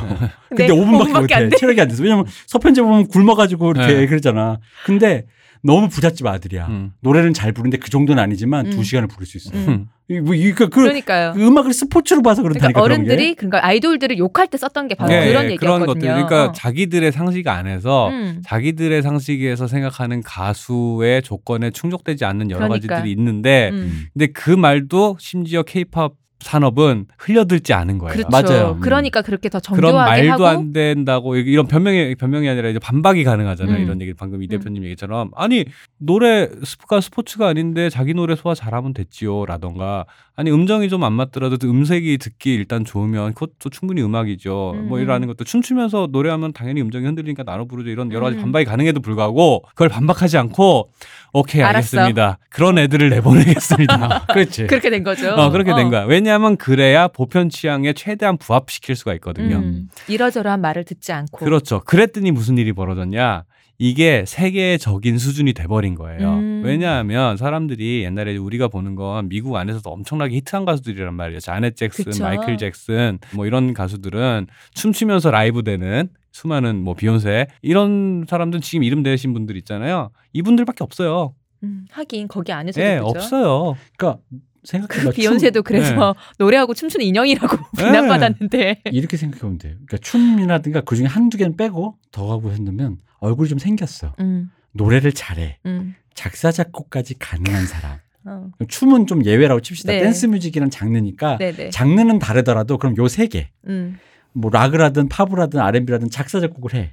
얼굴이 좀 돼. 노래를 잘해. 그럼 여러분 생각나는 거 잘 생각해봐요. 마이클 잭슨? 조지 마이클? 뭐 프레디 머큐리? 근데 프레디 머큐리 조금 얼굴이 그 뻐드렁니 그 수염으로 가렸지. 그래 그럼 좀 봐줄 수 있어. 그래 거기까지도 내가 조금 해도 이렇게 뽑아줘도요 10명을 못 뽑아. 맞아. 진짜 10명을 못 뽑아. 네. 몇 명이 안 돼요 전 세계적으로. 근데 우리는 뭐 물론 그 아이돌 멤버들 기량이 뭐 마이클 잭슨 같다는 얘기는 아니에요. 다만 무대에서 보기에 크게 거슬리지 않는 수준으로 그러니까 멤버가 여럿이 되는 이유도 사실은 그것 때문이에요. 그렇게 서로 약점을 조금씩 가리면서 보기에 좋은 훌륭한 완성도 있는 컨텐츠를 완벽한 조합으로 만들어낸다. 그렇죠. 거슬리는 게 없으면서 심지어 노래가 좋아 라고 하면 이걸 소비하지 않을 이유가 없는 건 거야. 그렇죠. 그래서 해외에서 볼 때는 말이 안 통하에도 불구하고 이게 재밌는 게 보편 취향에 부합하려고 하다 보니까 노래를 아무리 잘해도 춤을 못 추면 시각적으로 끌리지가 않으니까 춤도 되게 빡세게 춘단 말이에요. 네. 근데 그 부분이 어필 칼군마고 막 이런 것들이 어필이 시각적으로 어필이 되니까 가사를 못 알아들어도 외국 사람들이 보기에 너무 즐거운 콘텐츠인 거예요. 그러고 버리니까 이 모든 보편적인 잘 모르는 알못들이 먹을 알못들이 말도 안 되게 요구하는 것들을 오케이 알았어. 오케이 알겠습니다. 오케이 주문 받았습니다. 하면서 그랬던 이 모든 동요이 뭐냐면 이 사회 안에서 우리가 무시당하지 않겠다. 보편 취향에 부합하게 최대한 만들어서 메이저 시장으로 진입해서 돈을 벌겠다라는 이 추동력이 한국 사회 안에서 성공적으로 진입하자마자 해외에서 바로 반응이 오는 거예요. 그게 완성되자마자. 그러니까 메이저 그 뭐라고 해야 될까? 그러니까 너희들에게 무시당하지 않겠어. 너희들에게 인정받고 말겠어. 라고 이렇게 결심해버린 거죠. 그러니까 그들만의 세상에서 머무르지 않겠다라는 거. 그런데 그렇죠. 왜냐하면 한국은 그들만의 세상을 만들 파이가 없거든요. 네, 맞아요. 그치, 맞아요. 그렇기 때문에 우린 저 문을 열고 나가야 되니까. 그 파이가 어느 정도 존재하면 사실은 세상이 날 인정해주지 않아도 우리끼리 좀 우리가 사람들한테 무시당하는 사람이어도 우리 같은 취향의 사람이 왜 일정 수 이상 있으면 우리끼리 그거 보면서 즐기면서 네. 서로 토닥거리면서 살면 된단 말이야. 그렇죠. 내가 17일반에서 걔가 먹고 살 수만 있으면 우리끼리 행복하면 되지. 근데 그게 불가능하니까. 불가능해. 그래서 그 몇 안 되는 덕후들이 나를 내 취향을 인정하지 않는 사람들 사이에서도 버텨야 돼요. 그러니까 내가 예를 들어서 뭐를 저기 별로 안 듣는 음악을 방탄소년단 예를 들어서 무명이던 시절에 방탄소년단 음악을 듣는다고 했을 때 방탄소년단 그게 뭔데? 너 왜 그런 거 들어? 라는 소리를 듣는 게 나는 싫은 거야. 싫죠. 싫단 말이야. 근데 내가 좋아하는 사람들인데. 해줄 수 있을 만한 얘기는 그거예요. 노래도 잘하고 춤도 잘 추고 네. 노래도 나쁘지 맞아. 않아요. 그렇지. 이 말을 할 수 있게끔 해야 돼. 회사에서 그렇게 만들어서 애들이 그걸 멤버들이 구현을 해줘야 그래야 내가 그 사람들 틈바구니에서 내 취향을 인정받을 수가 있는 거야. 이거 한번 들어봐 괜찮아. 네.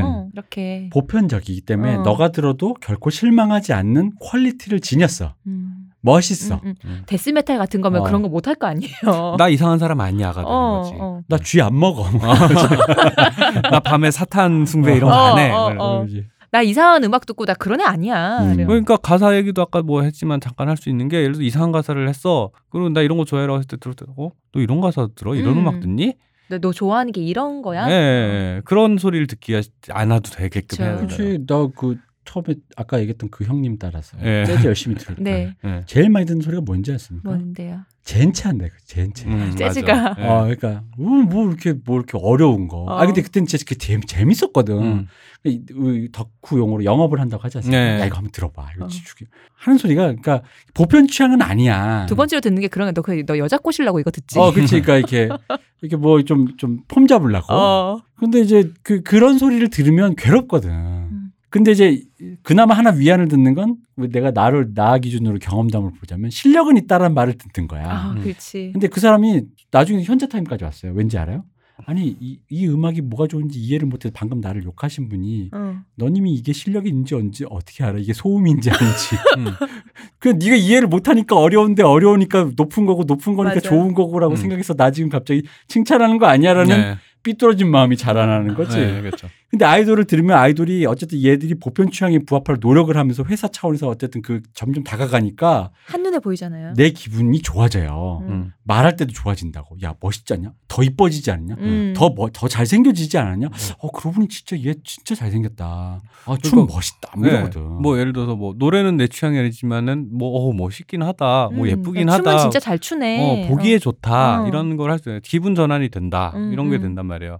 그러다 보니까 이게 다른 말로 이걸 시니컬하게 표현하자면 이게 한국에서의 그 컨텐츠를 만드는 것 이런 아이돌을 관련한 그런 스타를 만드는 시스템 안에서 가장 중요하게 생각하는 부분이 장점을 극대화해서 먹을 수 있는 시장이라는 게 작다 보니까 단점을 없애는데 되게 집중을 해요. 그러니까 단점을 없앤다, 노래 못한다 소리 들으면 안 돼. 인성이 나쁘다. 특히 인성 중요하죠. 그러니까 한국 아티스트 그 연예인들이 인성 논란에 되게 예민한 이유가 예를 들어서 자기 파이가 확실하면 인성 논란이 있어도 뭐 큰 문제 아니겠죠. 근데 그게 아니다 보니까 그 시장이 얼마 안 되다 보니까 인성 논란이 나서 나한테 호감을 가진 사람이 딱 왔는데 인성 논란이 있었대. 좋아하기 찝찝하잖아. 그거를 놓칠 수가 없는 거예요. 파이가 작으니까. 네. 이게 왜냐면은 대중이 단지 걔가 미워로 끝나는 게 아니에요. 그러니까 그 사람을 용서했다 안 했다가 아니라 그냥 팬이 그 사람이 관심이 없어지는 거예요. 차라리 용서 안 하겠다. 저런 망언을 한 저 연예인을 용서하겠다. 이러면 차라리 나 관심이 있다는 얘기거든요. 근데 그게 아니거든. 워낙 시장이 자꾸 코어가 작으니까. 옛날에 뭐 일진이었대라든지 인성 논란 이런 식이 있으면 나에게 무관심의 영역으로 가버리니까. 내가 널 왜 파야 돼. 그래서 뭐 그런 걸 예를 들어 뭐 광고주다라고 하면은 저 사람이 한 일이 잘못했다 잘했다라는 가치 판단은 아마 광고주는 아무 생각이 없을 거예요. 당연하죠. 근데 걔를 굳이 고용해서 리스크를 안 할 이유가 없는 거예요. 그러니까 그런 종류의 리스크 관리에 오히려 더 그 예민하게 반응을 해서 음악을 만드는 것조차도 음악을 만들고 뭔가를 기획하고 이 모든 것들이 긁어부스럼 만들지 말아라. 리스크 내지 마라. 이따 뭐 프로듀스 얘기하면서 할 테지만은 좀 약간 시니컬하게 얘기하자면 특히 인성 관련해서 인성 논란 관련해서 그 자유로운 발언이나 뭐 이런 것들이 좀 힘들어진 면이 분명히 있어요. 왜냐하면 그분들이 그런 생각이 있건 없건을 떠나서 그런 얘기를 조금 이렇게 얘기를 했다 긁어부스럼을 만들었을 때 이 감당이 안 돼요. 돌아오는 게. 예. 나를 좋아해 준 사람은 그런 말을 해도 계속 좋아할 거예요. 네. 근데 나한테 관심이 없는 사람들이 얘를 욕하기 시작하면 예를 들어서 그 시장 안에서 이 사람을 쓸 동인이 사라지는 거예요. 그걸 극복하려면 이 사람이 그거를 앞다할 만큼 엄청난 수요가 있어야 돼요. 그냥 일반인이 봤을 때 눈길 가는 데는 안 만들더라도 눈살 찌푸리는 거 만들지 마라. 그렇죠. 거슬리지 않게. 국가 행사에 트와이스가 잘 안 가고 이런 것도 있잖아요. 대하는 트와이스의 어떤 그 행보라든가 또 다른 그룹의 어떤 뭐 행사든가 잡음을 내지 않게 하기 위해서 이제 그런 것들이 다 뭐냐면은 그런 것들을 피해가기 위해서 만든 거예요. 왜냐하면 긁어 부스럼이 되고 논란이 되거든요. 지뢰니까요. 좋은 말을 해도 문제인 거예요. 그럼요. 좋은 말을 해도 여기는 그러니까 손을 대서는 안 되는 곳이라는 거지. 그래서 우리나라에서 뭔가 발전하는 양상을 보면 사실은 내가 볼 때 축구도 그렇고 게임 뭐 프로게이머들도 그렇고 발전의 양상이 뭔가 장점이 커진다라기보다는 단점이 없어진다는 말에 부합하는 방향으로 발전을 해요. 보통. 뒤가 없어지는 방식이죠. 네. 뒤가 없는 거지. 아니 사람이 좀 실수할 수도 있고 그게 굳이 물론 연예인 그런 사람들이 관심으로 돈을 버니까 사람들의 관심을 네거티브하게 펼 필요는 없지만 그럼에도 불구하고 그게 충분하다면 이 사람이 이런 말도 할 수 있고 저런 말도 할 수 있어야 좋은 세상인 거잖아요. 사실은. 네, 그렇죠. 근데 이제 워낙 없으니까 단점을 없애고 물러설 길이 없이 전진만 할 수 있게 만드는 사회랄까? 그렇게 만드는 거죠. 리스크를 굳이 안을 필요가 없다. 라는 게 되게 중요한 거죠. 굳이 그 말을 해서 리스크를 알 필요가 없고 굳이 그런 음악을 해서 리스크를 만들 이유가 없는 거죠. 그리고 이제 요거는 그냥 과외인데 누가 가끔 이런 질문하세요. 방탄소년단 때문에 하는 얘기야. 근데 요거는 사실 요 얘기를 한번 해줘야 돼. 아니 서양 여자들이 동양 남자 보고 좋아하는 게 이해가 안 된다. 아 맞아. 그런 얘기 참 많이 하죠. 우리 왜냐면 사실 그건 맞아요. 사실 서양 남자가 동양 여자를 보고 예뻐할 수는 있는데 서양 여자가 동양 남자를 보고 어디서 매력을 느끼느냐. 열광을 하는 거 좀 낯선 풍경이긴 하죠. 네. 낯선 풍. 근데 이건 사실 물론 이제 이거는 여러 가지 의견 중에 하나지만 가장 이제 신빙성 얻는 분석 중에 하나가 그겁니다. 뭐야? 에디 설리먼. 네, 그분은 누구냐면은 에디 슬리먼이라고 발음해야 되나? 어쨌든 디올의 디자이너입니다. 수석 디자이너. 아마 2000년대 근자에. 그러니까 우리가 알고 있는 그 외 슬림핏 있잖아요, 남자. 네, 촥하는. 그러니까 그 이전까지 슬림핏 남자라는 건 이런 건 존재하지가 않았어요. 그러니까 이게 남자의 룩의 미적 가치가 아니었어요. 네. 남자는 캡틴 아메리카지. 적어도 서구 세계에서는. 아, 그렇죠. 근데 이제 우리 알잖아요. 서구 형들의 이 떡대가 이게 우리와 차이 많이 나잖아요. 스케일이 다르죠, 좀. 그러니까 메이저 리거와 캡틴 아메리카라는 걸 롤모델로 치면 우리가 상대가 안 돼요. 근데 디올 룩을 모델로 놓고 상대를 하면 그 형들이 오히려 우리에게 상대가 안 돼. 아니 디올 그 입을 수가 없잖아 캡틴 아메리카는. 왜냐면 크리스 햄스워스 이런 사람 입을 수가 없잖아요. 아니 샤인이나 방탄소년단 멤버들은 바지에 팔도 안 들어갈 걸. 네.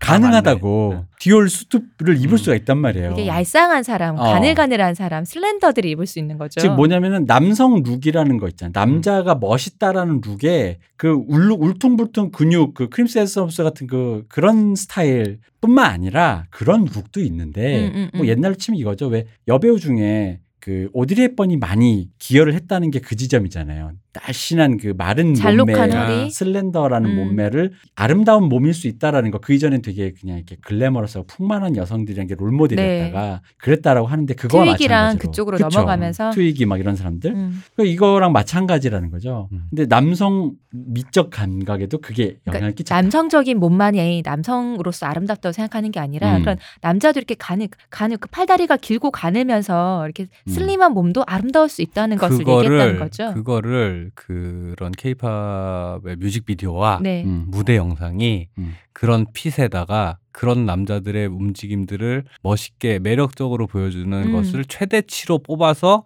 유통을 시키니까 보기에 멋있는 그렇죠. 거라. 왜냐면 이거에 원래 모델은 서양이 있어요. 그 유명한 그 베이비 샘블즈의 피트 도어티. 네네네. 이 피트 도어티가 그 룩이 나와 백인인데. 그래가지고 그 방금 말한 에디 슬리먼이 정말 좋아해가지고. 네. 그분을 환장해가지고. 왜냐면 자기 내 걸 이만큼 소화를 하니까. 이상형인거든. 그리고 또 뭐 다른 얘기로는 이런 것들은 이제 댓글에서도 많이 봐니까 그런 글들을 많이 찾아봤어요. 도대체 왜 인기 있는 겁니까라는 걸 질문에 사람들이 답하는 것들을 이것저것 찾아본 결과 그런 얘기도 많이 있더라고요. 그러니까. 사실은 그런 미국이나 뭐 러시아나 이런 쪽들이 마초적인 걸 강요하는 경향이 되게 많다 보니까 사실은 마초적인 남자다가 남자다워야지라고 하는 것들이 여자분들의 취향 위에서도 마초적인 걸 좋아하는 취향도 있고 그렇죠. 남자가 남자에게 그런 걸 강요하다 보니까 그런 남자들밖에 없는 거야. 맞아요. 그렇지 않은 룩을 입은 사람은 게이지. 네. 그런데 친구니까. 여자분들은 소프트하면서 친절하면서 예쁜 사람도 좋아하는 취향 엄청 많잖아요. 그럼요. 근데 그거를 충족시키는 남자가 주변에도 없고 팝스타 중에도 없는 거라. 중간지대가 없는 거죠. 네. 근데 그 수요를 저격을 했다라는 거죠. 근데 그 수요가 네. 이제 비주얼적으로도 그렇죠. 들어온 네. 거죠. 그게 단순히 그런 외모 말고도 애티튜드에 맞아요. 굉장히 소프트하고 친절하고 건전하고 이런 것들이 그 막 나쁜 말하고 뭐 말끝마다 뻑붙이고 이러지 않아도 되는 센 척하지 않아도 예. 센 척한 것만 멋있는 게 아니라 그렇죠. 이런 것도 멋있는 게 있는 이거에 대한 수요가 그렇죠. 있는데 그러면서 무대에선 되게 땀 흘리면서 열정적이다라는 그렇죠. 것들이 이제 한꺼번에 복합적으로 해서 이 캐릭터가 굉장히 수요가 있는 캐릭터였는데 구미에서 이미 잊고 있던 캐릭터인 거지. 캐치를 못하고 있었던 예. 잊고 있던 캐릭터였던 거죠. 그리고 솔직히 말하면 햄스워스는 재현 불가능한 캐릭터. 불가능해요. 바지에 팔도 안 들어가는데 어떻게 재현을 해? 거기 그 어벤져스에 나오는 남자 주인공들이 네. 절대 할 수 없는 룩들인 심지어 거야. 심지어 여자 주인공도 못해요. 아, 그렇네. 네. 여자 주인공도 굉장히 글래머스러웠기 때문에. 네. 왜? 그분 있잖아요. 누구? 기네스 펠트로? 그렇지. 기네스 펠트로가 있구나. 네. 그래서 기네스 펠트로만 그 영화에서 액션 조연이잖아요. 액션을 안 하시죠. 조연이잖아요. 조연. 네. 미국 놈들 이래서 안 해요. 어쨌든 좀 얘기가 길었습니다만 네.